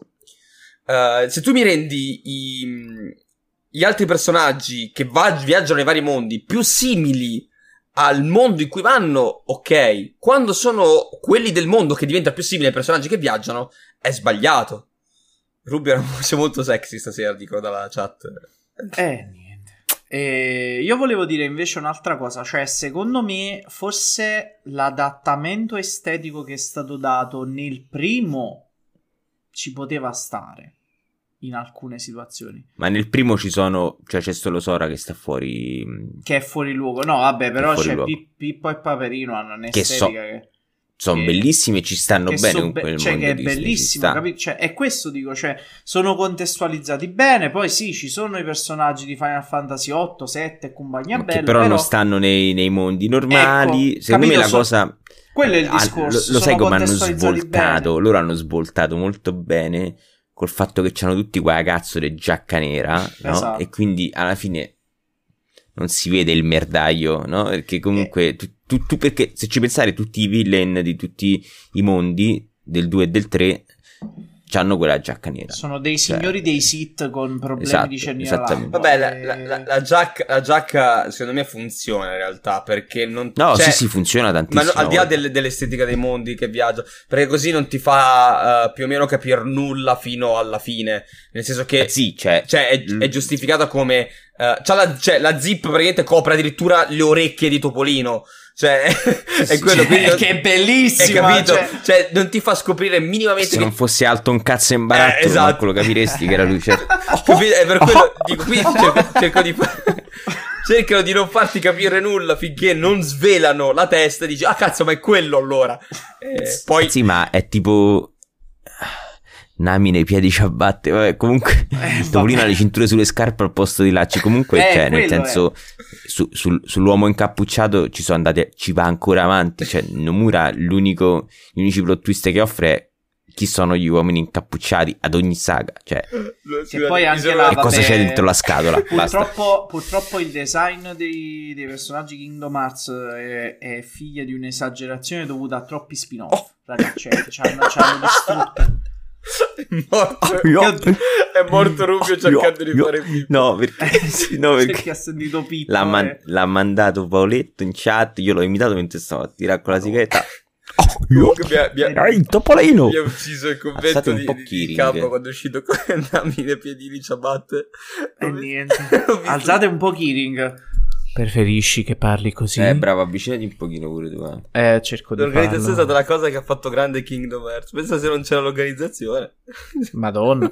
Vabbè, diciamo che in generale, forse a livello estetico, la, la cosa peggiore è nel secondo. Cioè, il secondo è una roba. Cioè, forse il secondo e, e Birds by Sleep forse hanno l'estetica peggiore di tutti. Poi è ovvio che, che la, la spoiler, eh, lo sfociare oh nel trama... Eh, lo so. Guardate che belli. Zippo, no, re, raga, zippo son ovunque. Sono fighi. A essere fighi, alcuni sono fighi. Alcuni. No, no, ma per me, cioè io non gli dico un cazzo a Kingdom Hearts, raga. Cioè non avrete ah, mai... Ah, al centro c'è Sephiroth. Una... Sì, sì, sì, è palesemente... Eh, vabbè, sì. Tra, tra le altre cose, ragazzi, ecco, forse questo è un esempio di design meno ispirato di tutta la storia del franchise, perché Xemnas... No, che cazzo è? Chi è questo? Non mi ricordo mai. Eh. Che cazzo ne so, te lo cioè, sai. Ce ne sono ottocento, però questa è la versione nobody di, di Anthem, giusto? Cioè, vabbè, sì. Lasciamo perdere. Comunque, questo qua, Xemnas, ok, Xemnas. Allora, questo qua è la fusione fra Sephiroth e un signore dei Sith che usa due spade laser. È quello. Cioè, se, se voi ci combattete contro, cioè, lui durante tutta la boss fight ha ste barre laser in mano e si muove esattamente come i personaggi di, di Star Wars eh, episodio uno, due e tre. Fighissimo, cioè, ci sono per l'amor di Dio. Però è, io vi dirò è, che son tu... è un plagio un altro po', cioè, raga. Io vi dirò che la metà dei Kingdom Hearts sono brutti, ma non vi dirò mai che A ha una brutta storia e B che ha dei brutti personaggi, cioè perché io sono un redacted di Kingdom Hearts. Io no, sono dell'idea che la, cioè, la mi sono son seguito bene. La lore di Union X su YouTube, regà. Vabbè, per beh, capirci qualcosa altri, e non ci ho capito. Ci sono altri modi per seguirla. Anch'io sono YouTube, non ci provo minimamente a scaricare quella roba. Io me li sono ah. giocati tutti. No, comunque ho sofferto, l'ho fatto e dico che secondo me la storia è un è, non è male, non è per niente male. Però il problema è che è un continuo ritrattare gli episodi precedenti per adattarli tu. agli episodi suggest- successivi attraverso, l- diciamo, l'introduzione di spin-off agli spin-off di quelli che ci sono. Azzi, cioè, io basta. credo che non lo so, eh. Nomura, ne- Nomura si meriti la stessa definizione che Stanis La Rochelle dà a Timotimi, che è eh, il suo sceneggiatore. Questo o è un genio o è uno stronzo, cioè nel esatto. senso o è uno che si è immaginato tutto, tutto, tutto, tutto, è uno che ogni tanto dice oh, modifichiamo sta cosa, cambiamo Com- sta roba. Comunque però... l'idea, l'idea di Kingdom Hearts, cioè, Nomura l'ha avuta quando praticamente... Cardipanza è partito, eh, raga. Almeno dieci di sti tizi top, top design. design. Ma no, ma sono d'accordo, sul design non penso, che, non penso che uno di, dica contro del design. Raga, Marluscia, cioè Marluscia, a parte che la boss fight è una figata pazzesca, e poi c'è quel design è figo, tutte le rose. Fermati cioè. che la, la, miglior boss fa- la miglior boss fight è, è Roxas sulla torre. Poco, Vabbè, poco Roxas, ok. È poco da fare. Sì, ma, okay. ma che figurativa voglia. E comunque la, la storia di Nomura l'ha creata praticamente quando cercava di registrarsi ad un forum e tutti i nomi erano già presi. Cioè ics ics ics, cioè, palesemente, di incastrarsi i nomi. Perché c'è la Keyblade e c'è la Keyblade. Eh, capito? No, no, no, ma no. Lui ha avuto, ragazzi, lui ha avuto, lui ha avuto proprio il trip mentale da quello. È stato ma scusate, traumatizzato. Ma voi immaginatevi che Nomura va, cioè, va a consegnare il suo libro. Zamma, tu ormai basta, tu hai perso il tuo treno comunque per Kingdom Hearts. Non è che no, si può pretendere che non famo gli spoiler. Ma ci ha no, guadagnato. No, ma figurati, ma cioè io dico, a parte che sti cazzi, cioè tanto è un gioco veramente in cui per capire le cose, non lo so, o sei, o sei Megamind oppure cioè non è possibile che sì, capisci sì, alla sì. prima botta, è impossibile, appunto. No, io non me la ricordo. Tra l'altro posso dire una cosa, cioè, no. quando io vedo scrittori scrivere delle bellissime storie, proprio belle e comprensibili, un po' penso che probabilmente Nomura un po' stronzo lo è, ecco, perché queste eh, eh, eh, sono un po' paraculate, cioè perché poi uno cioè... si legge i capolavori della letteratura e dice ma a me mi sembra tutto chiaro, com'è possibile che invece nei videogiochi mi servono tre lauree? Cioè, scusami. cioè, no, cioè, eh beh, cioè, a zio, mi ricordo quando fece una giustificazione su Roxas di Kingdom Hearts tre in un'intervista car- ehm, sei carti pazza eh, Nomura, che era, era tipo da menaglie, però sul momento dissi fece tipo genio genio sì, sì, sì, vabbè, là è molto ci o ci fa, cioè nessuno sì, lo ma è un troll mai. è un troll è un ragazzi. troll cioè, sì, non è che ci sta un cazzo di... così come un troll e Yoko Taro che ne stanno parlando in chat, però sono due, cioè hanno due modi di fare totalmente diversi ovviamente. Comunque sì, ma Yoko Taro cioè... a volte non scherzo. No, ma qu- il problema di Yoko Taro è che funziona tutto, però non puoi pretendere che un, gio- cioè un, un giocatore uh, si accolli veramente anche in concerti, perché i concerti sono canonici, sì, sì, sì. No, no, certo. Cioè c'è, c'è, ro- c'è roba dietro che succede che, che è canonica nella saga, ma, ma stiamo... Nomura è tipo la versione meme troll di Yoko Taro. Sì, è un attimo baff- cioè Yoko Taro ci crede, Nomura si taglia. Sì, è un attimo nerfato, praticamente è un Yoko Taro nerfato. Poi ti compri il cazzo di Necronomicon di Kingdom Hearts e ti leggi tutte, tutte le cose. Come si chiamano eh, i, quei libroni che escono alla fine di quando esce un nuovo. E là, i, quando finisci gli Ultimania, tutto, no? Gli Ultimania si chiamano. Mi qua, quando finisci di leggere tutto, hai la stessa reazione di Fantozzi che scopre il comunismo. Ma allora sì, sì, sì. per vent'anni mi avete preso per il culo. Così, esatto. tu, tu reagirai. Succederà così. Esattamente così quando si scoprirà chi è il Master of Masters. Sarà esattamente. Sì, perché così. Poi di Kingdom Hearts è canonico anche Mer- con Melody, quella roba là, esatto. Come si chiama? Sì, vabbè. C'è l'ultimo uscito, quello, quello musicale. È canonico pure quello, e di canonico c'ha venti minuti, eh. Cioè, al, c'è solo un pezzo finale, se non sbaglio, che chiaramente recuperi su YouTube. Che non tra, tra Comunque, colpi. Io avrei due esempi diversi da portarvi, su cui discutere interessanti, che sono... Uno riguarda, cioè, si può fare un confronto, ok? Tipo di un gioco dove il character design, a prescindere da, da poi il gameplay, funziona, e uno in cui non funziona. E l'altro invece, che partiamo da lui, è e... nei C D R, prima abbiamo nomina- detto che appunto nei C D R il protagonista tende a essere più eh, anonimo, perché probabilmente così è, è, diciamo, una rosa più ampia di giocatori può sentircisi immedesimato, ok? Però, per esempio, se io vi dicessi il protagonista di Skyrim, no? Voi ce l'avete in testa quell'armatura con le corna, no?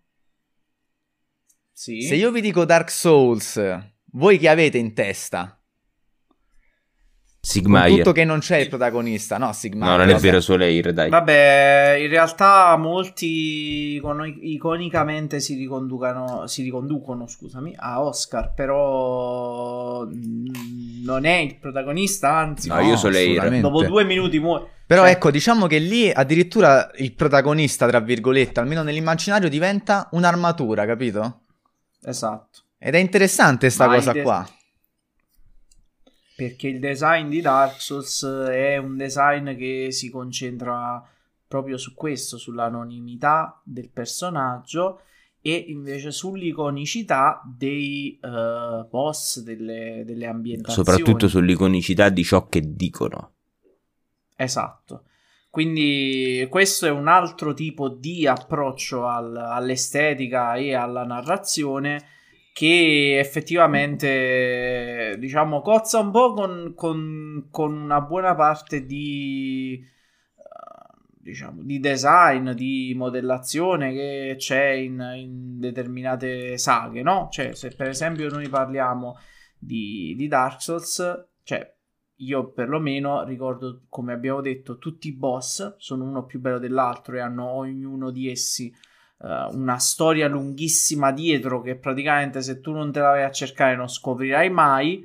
Però per esempio eh, il personaggio principale non ti dice niente, cioè è inutile, mentre invece a volte ti ritrovi, ecco, um, non so, cioè non so farvi un esempio principale, però per esempio, ecco, voglio dire, Molti, molti, molti videogiochi appunto puntano sul, sulla narrazione e sulla caratterizzazione del personaggio principale, che è quello che poi ti porta avanti la storia. Cioè, il videogioco è improntato soprattutto su quello, che tu ti immedesimi nel personaggio principale e giochi perché ti affascina quel personaggio principale.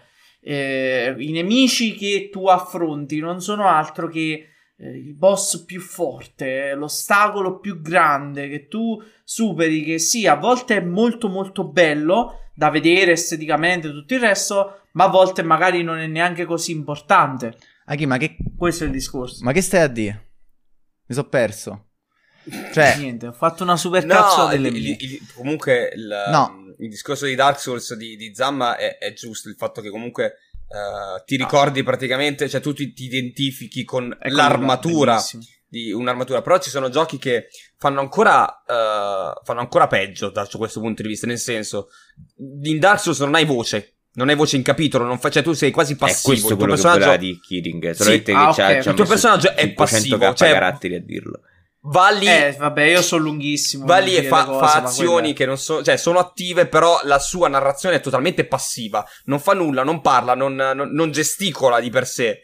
Uh, però beh, faccio un esempio. Tu, Rubio, da poco hai giocato Dying Light, vero? Il primo. Sì. Il personaggio aveva la, la voce protagonista. Cosa sì. ti ricordi del protagonista? Vabbè, ma cosa mi ricordo della storia di Dying Light? No, nel senso merda. Che comunque, nonostante abbia voce, lì il, perso- il protagonista comunque non ti lascia no, nulla. No, perché è super average, di... proprio l'americano average. Cioè... Sì, ma, ma, ma anche la, i, ci sono i personaggi di Far Cry. È Far Cry, dire. Ma è uguale, cioè c'è la stessa... Cioè, la trama è uguale a quella di Far Cry. Mm, ne, in, in Far Cry, ne, tranne il sei, che ti danno un personaggio che ha una sua storia, fa dei perché, negli altri non, cioè, non, non parlava minimamente. Sì, nel quindi... tre sei un turista. Cioè. Sì, porca puttana. E... Vado bellissimo. Beh, nel due arrivi in Africa e prendi la malaria dopo quindici secondi, per dire. Quindi sì, sei esatto. proprio il personaggio più me... spiegato. Due top però eh. Sì, no, a me una trovata bellissimo. Estetica incredibile che ho adorato proprio è quella di Bioshock. eh, Cioè là tu il personaggio non lo vedi, però ti per parla perché... Cioè, cioè inizialmente, parla, inizialmente ti, ti, ti spiega, io, eh, la mia sì, famiglia sì. mi ha detto che potevo essere qualcuno. Però poi non parla più eh. nell'uno. No. Però poi parla però poche volte, ti dà un, forse, un, mi a differenza di Infinite che ti dà... Parla pure eh, troppo. Infinite hai, hai Booker che è un personaggio. Cioè, è, vabbè, è sì, è che loro contano molto sull'idea... Cioè, tu, quella sorta di uh, separazione tra te... e il protagonista di, di Bioshock tu la perdi, no? Durante tutta la partita, perché è vero che lui ti parla all'inizio per contestualizzare appunto l'arrivo uh, nella, nella città, però è anche vero che uh, successivamente, proprio perché è silenzioso, tu piano piano ti ci immedesimi. Il discorso qual è? Che la sua estetica è ben riconoscibile perché ha i due tatuaggi sui polsi delle mani che sono le, le catene. E quello è un, uh, un riconoscimento, est- cioè un'estetica estremamente riconoscibile che tu ricordi poi nel corso degli anni. Cioè, io so di gente che se l'è fatta addirittura tatuare, cioè per quanto, per quanto comunque effettivamente può essere una, una trovata di design molto molto carina, cioè e, e, ben, e quindi là è, questo è il punto della, della, della situazione lì, nonostante non ci sia effettivamente una ricerca del design del protagonista, però bastano due tatuaggi su, sui polsi delle mani per renderti iconico un personaggio, certo, perché ha un, un ottimo background, un'ottima narrazione, e nonostante tu sia una persona diversa, quindi cioè da, da lui non è come per esempio in, in Skyrim, ecco qua, che c'è il Dovahkiin, però il Dovahkiin alla fine sei tu, cioè tu devi immedesimarti del personaggio. Lì invece c'è una sorta di estraniazione iniziale per poi diventare, cioè immedesimarti mano a mano. Mm-hmm. Beh, poi Bioshock appunto vabbè là è una cosa sì, beh... perché oltre a essere un F P S, cioè è un gioco in prima persona e quindi devi certo. devi immedesimarti, cioè devi immaginarti tu come il personaggio, cioè te lo fa vedere una volta, se non sbaglio forse c'è una foto, no? C'è quel golfino bianco. Sì. E poi non parla neanche, invece Booker quantomeno parla, lo vedi in più di un'occasione, lo vedi allo specchio, lo vedi nella nella cosa, nella nella cover, box cover, comunque cioè lo vedi in copertina, che è come importante, è importante, è importante, è importante che sia cover. Eh, come tutti i personaggi, tutti spara tutto. A differenza di, di quello che succede per esempio in, uh, in Resident Evil sette, che Ethan parla tanto, perché comunque il protagonista parla Uh, al telefono, parla con i personaggi che incontra, con i nemici, ci dialoga, dialogano con lui, però tu non lo vedi mai. E lì è proprio per darti la più completa immedesimazione. Uh, con Will già hanno fatto una mini paraculata, nel senso che lo hanno inserito, uh, si intravede quasi, però non si vede il volto, uh, in modo da darti ancora la possibilità di immaginartelo come vuoi tu. Uh, ti, danno, ti fanno vedere solo il corpo quasi, cioè lui quando, nel momento in cui si vede la, si dovrebbe vedere il volto, lui abbassa la testa. Vabbè, quella è la paraculata massima. Sì, però... ma, ma ha dato anche un po' fastidio, perché si vede che è forzata. Sì, anche a me. Si vede che è forzata quella anche scelta. E... volete che vi vai. vado con l'altro esempio? Che altro vai, esempio? Vai. Perché di che stiamo parlando? No, dicevo che avevo detto, volevo far vedere due esempi. Quello innanzitutto in cui appunto un personaggio diventa un'armatura, no? Nell'immaginario okay. collettivo. Sì. E l'altro invece è... quanto tipo poi, cioè, due character design diversi, uno che funziona da paura, uno che non funziona. Gli eroi di Overwatch contro gli eroi di Valorant. Sì, stasera mi stai a spinare tutti gli argomenti, però bravo, perché ah, scusa, è proprio quello di cui volevo parlare, no, assolutamente. E, allora, gli eroi di Overwatch, a prescindere che il gioco può piacere o meno, però sono non almeno i primi, eh. Parli- parliamo del set iniziale, perché poi forse...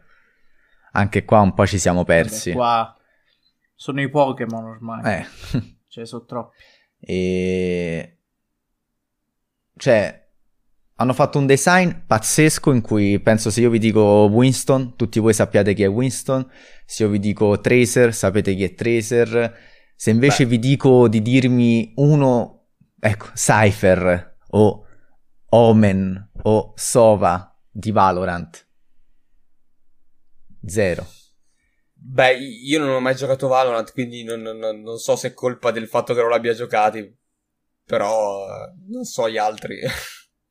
Io l'ho giochicchiato, ma... ma quelli di Apex sono una via di mezzo, secondo me. Quelli di Apex sono una via di, di mezzo, Apex... ma non sono ancora quelli di Overwatch. No, no. Reinhardt, no, no, no, ma... no, no, Reaper, McCree, Anzo, cioè, Kenji. Vabbè, a parte che fu il primo sì. hero shooter veramente, quindi... forse anche McCree non si quello. può più dire McCree, abbiamo detto. Ah, no, oddio. Non si può più. Non si chiama più McCree. No. E eh, vabbè. Però sì, ehm, la... que- quello forse è, co- è come ha detto Rubio, cioè è proprio perché sono stati i primi del genere. No, no, non è solo che... quello, è anche perché c'è un design dietro de- della... cioè c'è uno studio, certo. eh, c'è uno studio pazzesco. Certo. Sì, sì. Però voglio dire, a parte lo studio, probabilmente quelli quello che li ha spinti oltre è stato anche il fatto che fosse il primo, il primo gioco del suo genere. Poi ovviamente è logico che il design è un qualcosa di estremamente ricercato, cioè tu li guardavi e dicevi madò che fighi, vedevi il gioco, cioè non sapevi magari neanche il gioco che cacchio era, magari all'inizio all'inizio, però vedevi loro e dicevi madò si può giocare a questo personaggio, voglio vedere che cos'è, voglio, voglio provarlo. Poi invece quelli di Valorant sono un po' anonimi, forse perché non ci si è f- troppo dedicati all'estetica del personaggio, ma strano, magari sono gli stessi altre... di League of Legends, che invece eh invece su League of Legends vanno molto meglio, evidentemente qui è ma... una questione diversa. Sì, perché no, più che altro è anche il modo in cui stati trattati, dai, diciamolo, perché eh, è vero che l'arte sì. è vero che c'è un, un design dietro ricercatissimo, però comunque Uh, quelli di Overwatch sono apparsi video YouTube di, della lore di, di Overwatch, cioè, loro, certo. Sì, cioè, sì, c'hanno, sì, c'hanno, sì. C'hanno, cioè è molto più ricercato perché ci dovevano puntare tanto, ci hanno puntato molto fra fumetti e video, uh, però diciamo che se non avevi il, um, il personaggio bello da vedere non potevi fare no, no, questa storia certo. qua, quindi c'è, c'è è un bel mix che hanno voluto creare. È, è molto più popolare Overwatch che Valorant e anche di Apex, perché comunque Uh, io di Apex ne conosco un paio, ma giusto perché l'ho, l'ho giocato tre o quattro volte. uh, Valorant io non, non ci ho mai giocato e quindi non, non ne conosco uno. Overwatch, per quanto ci ho giocato poco, li conosco tutti, cioè almeno visti, li ho visti tutti, sì, sicuro. Sì, sì, sì, esatto, esatto, è vero, è vero, io stessa cosa, stessa identica cosa. E, e si vede anche comunque che molti hanno ispirato altri personaggi, basta vedere certo. questo qua adesso non mi ricordo come si chiama, che poi ha ispirato Pathfinder. Sì. Ah, quello è Bastion. Sì, sì, sì, sì. Esatto, Bastion. Bastion, esatto. Pathfinder, eh, però... fratello Pathfinder, lo prendo sempre. No, ma Apex secondo me ha dei bei personaggi, non, non sono ai livelli, sì. ma perché banalmente sono comunque sono semplici, cioè sono tra virgolette, esseri umani. So, sono tutti umani, sì, comunque, ho fatto eccezione per, per Pathfinder. Ma se non mi sbaglio anche Valorant è la stessa cosa. No, forse. Qua ci so, vorrei... qua ci so. Sì, però mh, eh, cioè, tipo, a parte c'hanno dimensioni diversissime fra di loro. Vabbè, tu stai guardando Overwatch, io dico Ah, Valorant. Scusami, Valorant, sì, sì, sì, Valorant sì, stessa cosa, ovvio. Però tipo Overwatch, cioè ci sta eh, quello che sta dentro l'armatura del gig robot d'acciaio. E certo. Poi ci sta eh, Junkrat, appunto, che è un pazzo scoppiato senza una gamba. Eh. Poi ci sta quello ciccione col... Cioè, sì, sta quello ciccione. Poi ci sta la scimmia, cioè ci sta il criceto dentro la palla, il nano... E... Um... Prendi un attimo il ninja, il samurai, i personaggi di Valorant. Dov'è la scimmia? Ma è come... oh. Ah, eccolo. La scimmia è nascosto cosa, dietro Winston, me, io. No? Eh, sì, sì, certo. Eh, sì. No, certo. Vabbè, vuoi mettere, vuoi, met- vuoi mettere... No, raga, ma poi e... Winston è proprio un bel personaggio che ci vedrei pure in film su Winston, capito? Come... Vabbè, ma lui è il collagene di tutto, comunque. È il collagene di tutta la storia di... Quei cazzo d'occhiali, raga. Sì, sì. Bello. Eh, ma è, è Valorant, okay. Valorant ha lo stesso problema dei, degli operatori di Rainbow Six, cioè è normale che non te le ricordi perché sono vincolati a quelli che ci giocano. Esatto. Poi diciamo che cromaticamente, se voi li guardate, non è che c'è tutta sta differenza. Cioè, la maggior parte dei personaggi subisce proprio la, la, la piattezza della scala di grigi, cioè... È una roba che ma fino po- a un certo... Certo, ci sono personaggi... Cioè, guarda qua. Cioè, mo solamente guardando questi personaggi, è vero, magari non è che sia una palette cromatica chissà quanto vasta, però comunque Mega, anche beh. solo esteticamente ha, hanno un loro, cioè, un bel design, comunque sono vari. Di Apex, le no, no, ma sono d'accordo. Cioè. Di Apex, di Apex è, è diciamo il, il subito dopo Overwatch devo fare una selezione. Più, più che altro, più che altro eh, il discorso è che Riot con eh, il character design si, magari si, si, si lancia più su, su, sul suo punto d'eccellenza, che ovviamente è LOL, e quindi di conseguenza magari questi sono meno ispirati, anche perché il genere, cioè loro hanno pensato che giustamente tu giocandoci in prima persona non è che avessi bisogno tanto di guardare il tuo personaggio fino eh, a un certo punto, cioè... Però non puoi fare sto ragionamento in un mondo dove tutti i multiplayer in prima persona, cioè se, se tu ti ispiri, cioè prendi da Overwatch, dagli hero shooter, ah, cioè, certo. ci, ci di ragionare, anche perché poi così monetizzi eh, lo... tantissimo, cioè Overwatch monetizza tantissimo perché i personaggi sono belli e ma sì dai, ma quanta gente si unica. sarà comprato il post, cioè Diva, no? Cioè Diva è un'icona ormai por- no? cioè un'icona no, Diva sì, del, sì. Del, del, di, di internet, no? Cioè poi vabbè, Io magari perché... non ti interessa vendere così tanto, però insomma. Io credo che Valorant in generale sia stato una sorta di non so, di ingresso in questo tipo di, cioè in questa tipologia di videogiochi da parte di Riot, fatto un po' alla, non dico alla buona perché no, no ma il però gioco è bello, diciamo eh. cioè, cioè, è un bel gioco, è gradevole, però Carino. Io per esempio non l'ho apprezzato per niente, però non... beh, se ti piace il gioco, se ti piace il gioco, Counter Strike ti, ti può piacere.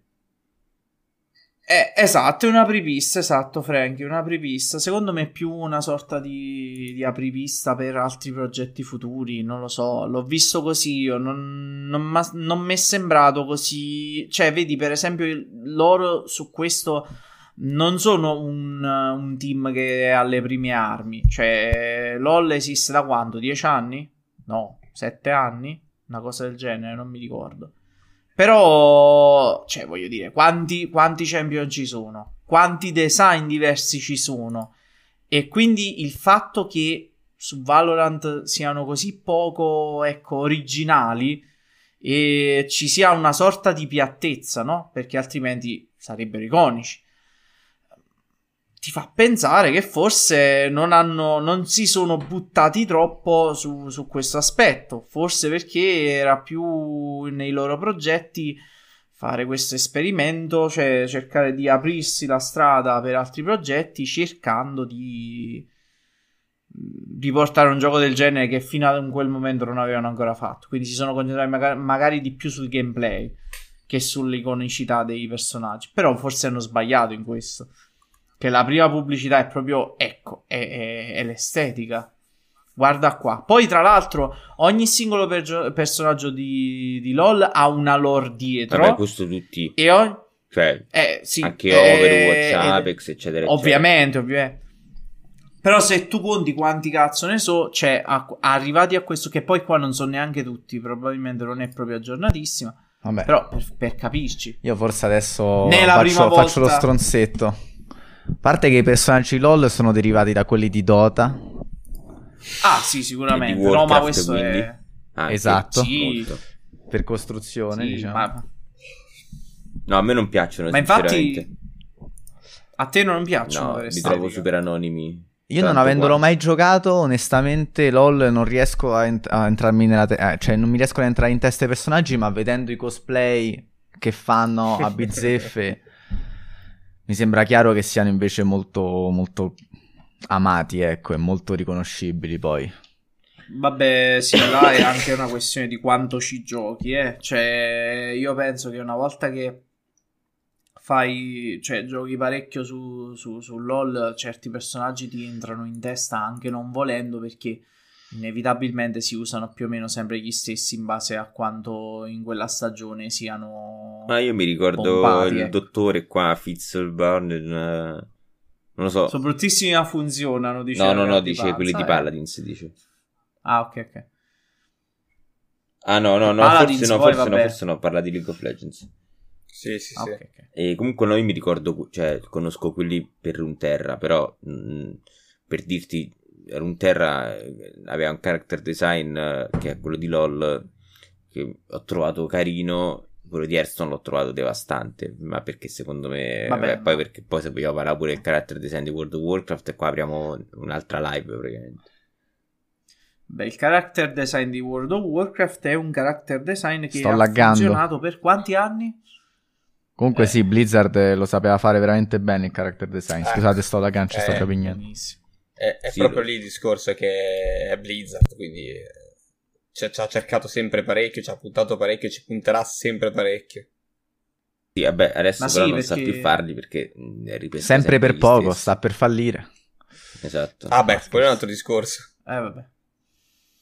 La, vabbè, lì il discorso è questo: si è cercato di puntare molto sull'iconicità e sull'estetica dei personaggi e dell'ambientazione, proprio perché doveva essere un gioco immersivo, e quindi di conseguenza eh, se non c'è quello inevitabilmente hai perso in partenza, secondo me. E il problema è che sono passati tanti tanti anni, Warcraft è sempre lo stesso, e quindi cioè, insomma, a un certo punto ci sarebbe bisogno di una bella svecchiata.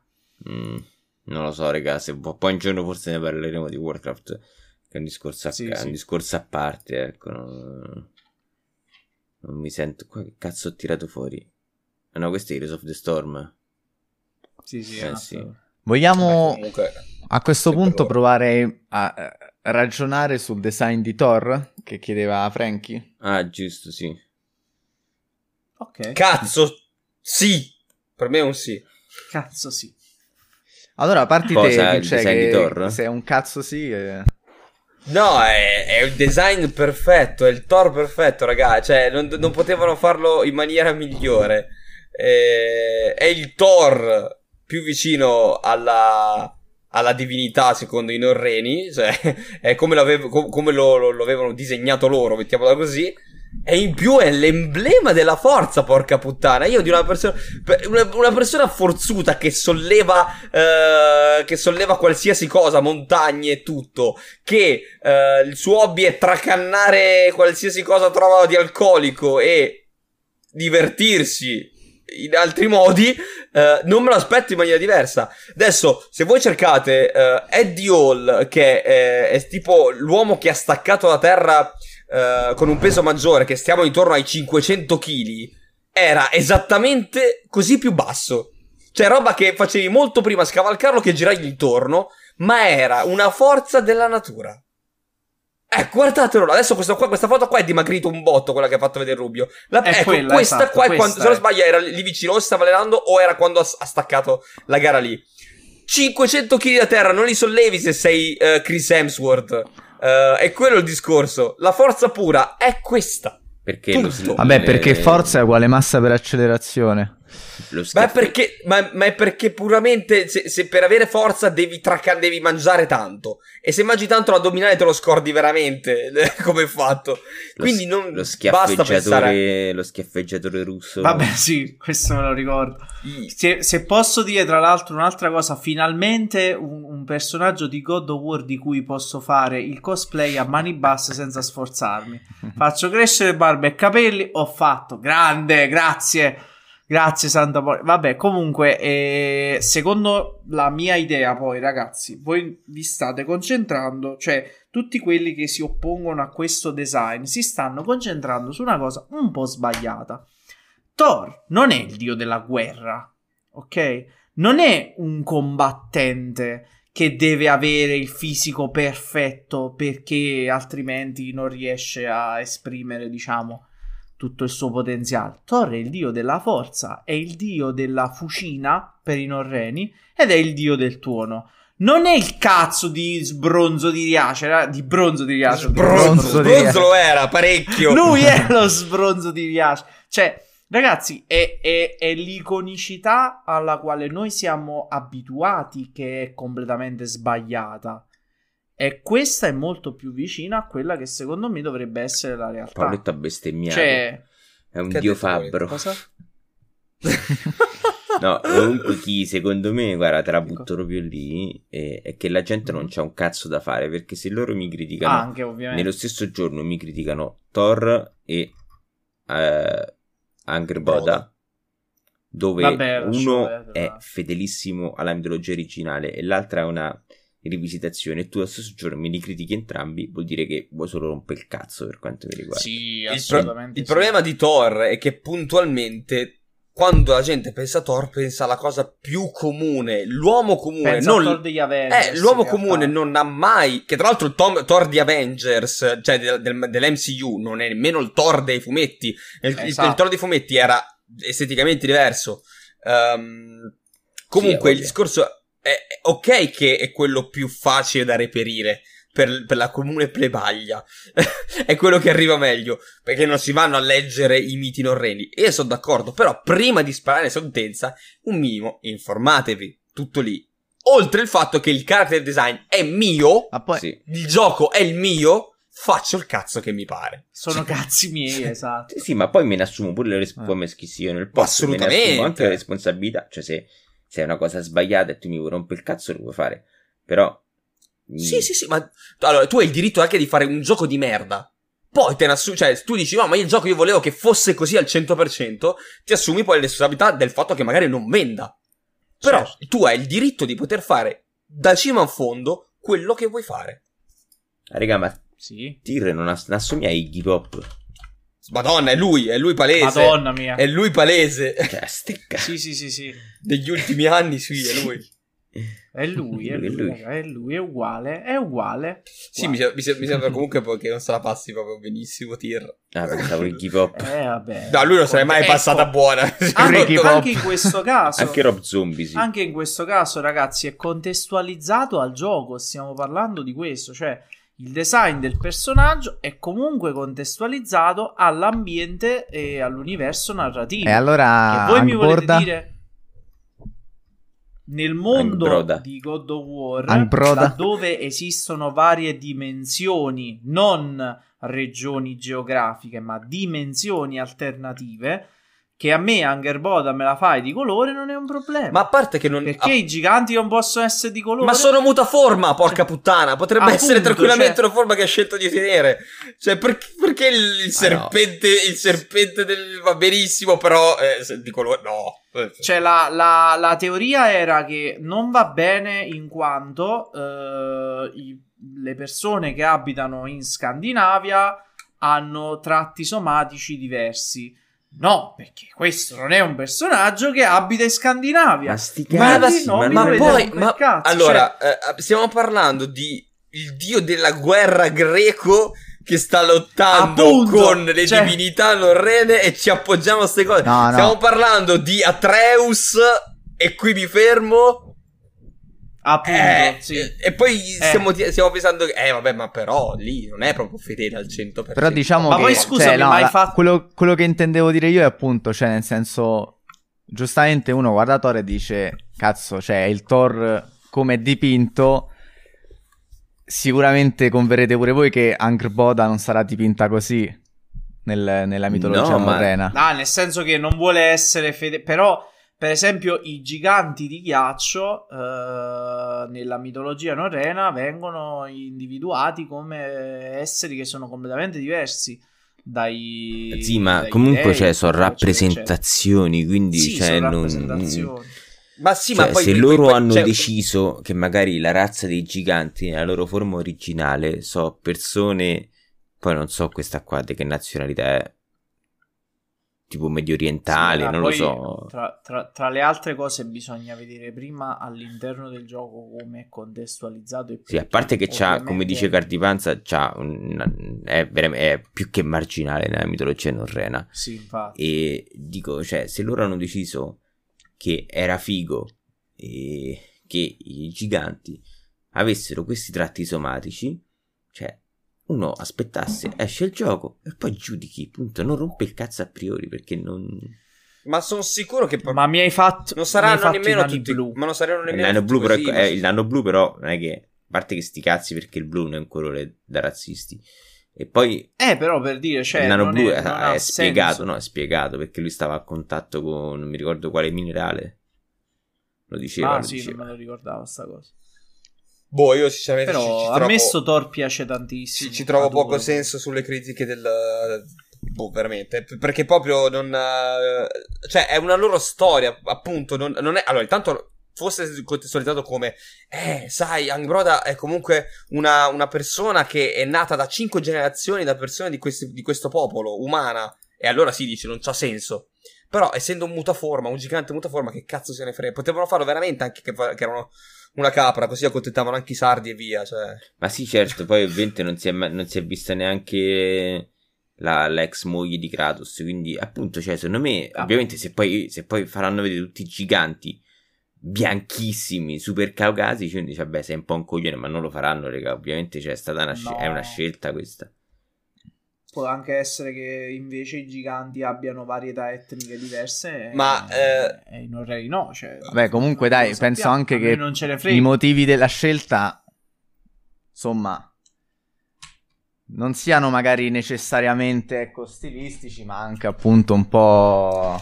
As- però non lo di so, merchandise, cioè di marketing, ecco, in un certo senso. Non è detto, boh, non è non detto so. perché, perché potrebbe essere comunque un ponte per qualcos'altro.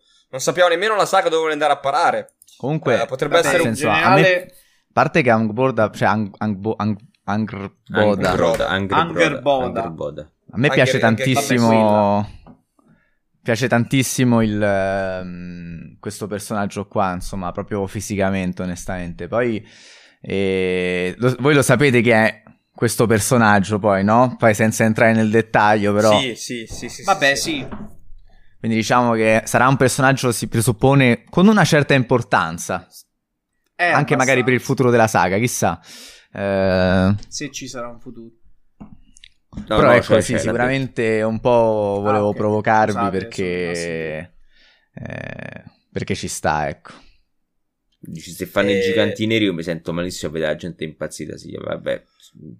vabbè. Questi ma, ci eh, sta, sì, uno si taglierebbe pure, però appunto... Frankie, per rispondere alla domanda di Frankie che dice la domanda eh, è cioè chi vi dice che non funzioni Thor così o, o Angrboda certo. eh, il discorso è che funzionano punto. Beh, Angrboda secondo me gente... non può non fun- oh, scusami stavo laggando no, no, per quello ti ho fu- interrotto scusa no no ma vai tranquillo eh, funzioneranno entrambi perché la gente comunque rompe il cazzo sempre all'inizio a priori e poi vedrai gli stessi che hanno detto è eh, Thor grasso si compra il gioco comunque e comunque gli piace perché comunque l'estetica il personaggio è quello eh, tra, oltre al fatto che appunto abbiamo detto che è, è, è la roba più vicina eh, possibile a quello che poteva, poteva essere Thor veramente ehm la gente poi lo gioca e affronta Thor e combatte contro Thor e s- Eh, con Angrboda eh, cioè il gioco funzionerà uguale non, non saranno queste due scelte stilistiche che faranno la differenza secondo no, me certo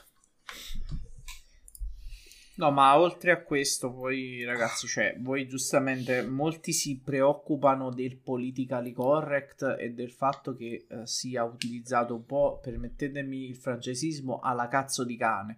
Però eh, dipende anche come lo contestualizzi. Certo. Cioè, secondo me, se a livello narrativo questa è una buona contestualizzazione, ci sta.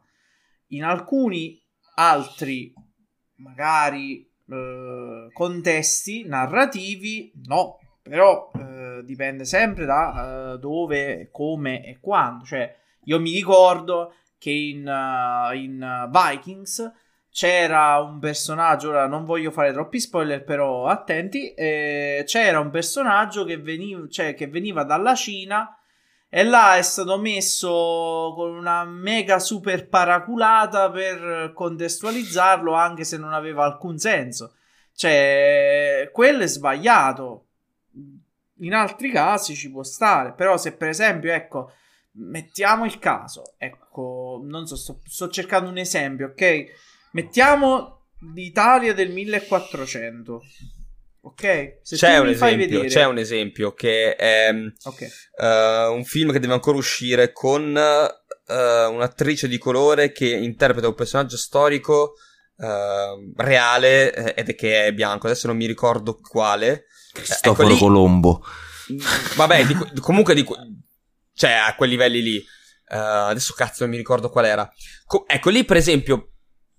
Può, allora, se, se tu la metti come un film storicamente accurato, sinceramente a me dà fastidio, ma non perché, cioè, molto. Ci potevi mettere, ma non per, la di, per fare del razzismo, ma perché è come se tu si... devi essere storicamente accurato, non puoi, cioè, fare le cose diverse. Ma viceversa, cioè... come se per esempio metti uh, il generale della Cina, ci metti a farlo, ci metti, non so, Scamarcio, cioè, non cosa, non che abbiamo, entra, certo. Cosa che abbiamo fatto tipo per quaranta anni. Sì, eh, sì, sì, cioè, sì, perciò ecco, dato qualsiasi etnia del mondo, esatto. Sono solo i bianchi. Esatto, adesso che abbiamo le possibilità per, per, per, allora, se tu non fai, ripeto, se non fai qualcosa di storicamente maestrato a... questi di, di contro non mi interessa se in The Witcher, nella serie The Witcher non è espressamente come è scritto nel libro o come non è nel videogioco, perché lì comunque è un'opera fantasy, non c'è veramente esatto. un uh, un contesto storico, perché deve essere o così o stai sbagliando. Lì se mi fai l'elfo che come c'è, c'è, c'è l'elfo di colore, mettiamola così, non mi ha dato fastidio. Nonostante nel libro non doveva essere così, non mi ha dato fastidio, perché comunque era roba fantasy, un adattamento di una roba, di una storia inventata. Sti cazzi. Se qualcosa cioè, non ci sono non ci sono derivazioni geografiche, cioè non è che sì, una persona sì, sì, perché sì. nasce lì appartiene a quella dotta etnia. Ci sta tranquillamente. Sì, se mi, se, se mi metti però... Chris Pratt a fare Nelson Mandela, se permetti mi incazzo. Eh, capito. Cioè, è quello cioè, il senso. È un problema serio là. E questo da un lato come dall'altro. Cioè noi mh, occidentali abbiamo sbagliato per tantissimi anni a fare, fare diciamo personaggi di diverse etnie a... quelli di etnia bianca caucasica, e però adesso bisogna essere accurati quando si parla di contesti dove l'acc- l'accuratezza storica è importante. Laddove l'accuratezza storica non è importante, cioè sbatte il cazzo. Che mi fai Thor chiatto, mi piace, io lo adoro, e la stessa cosa vale per Angrboda. Cioè la gente che si preoccupa di queste cose sbaglia. Beh, cos'altro da aggiungere? Nulla, a me tra l'altro mi ha laggato praticamente tutta la conversazione, quindi ho sentito una parola ogni dieci. T'ho visto, yeah. Ho visto anche la faccia però, molto perplessa, infatti. Però sono d'accordo. Sei d'accordo, immagino. Sì, d'accordo. Beh, ragazzi, io direi che siamo stati anche piuttosto esaustivi. Che ne, che ne pensate? Sono d'accordo, sono d'accordo. Volete, certo, avete altro da aggiungere? Potrebbe... Hai qualche e... altra cosina da...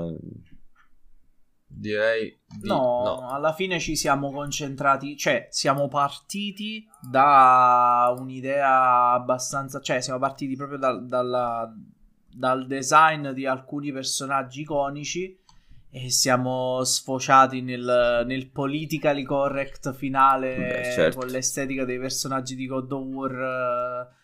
Ragnarok, quindi direi che più esaustivi di questi, ah, me abbiamo di questo non potevamo essere. Tutte le sfaccettature e tutti, diciamo, i vari aspetti, appunto il character design, che era un po' l'obiettivo della, della live e del, dell'episodio del podcast. Quindi e probabilmente io direi che possiamo possiamo chiudere, possiamo levarci dalle palle possiamo levarci Olè. dalle palle sì. E allora facciamo i saluti, bella per poi. Allora, vi ringraziamo tutti e grazie per averci fatto compagnia, grazie per tutti quelli che hanno eh, contribuito a rendere questo talk eh, importante e interessante, compresi i qui presenti sotto di me, e, e grazie a tutti quelli che ci hanno ascoltato sul podcast, e lascio i saluti a tutti gli altri. Ciao ragazzi. Ciao, ciao io ciao, sento ragazzi. Una parola ogni venti. Ciao, grazie. Ciao, saluto.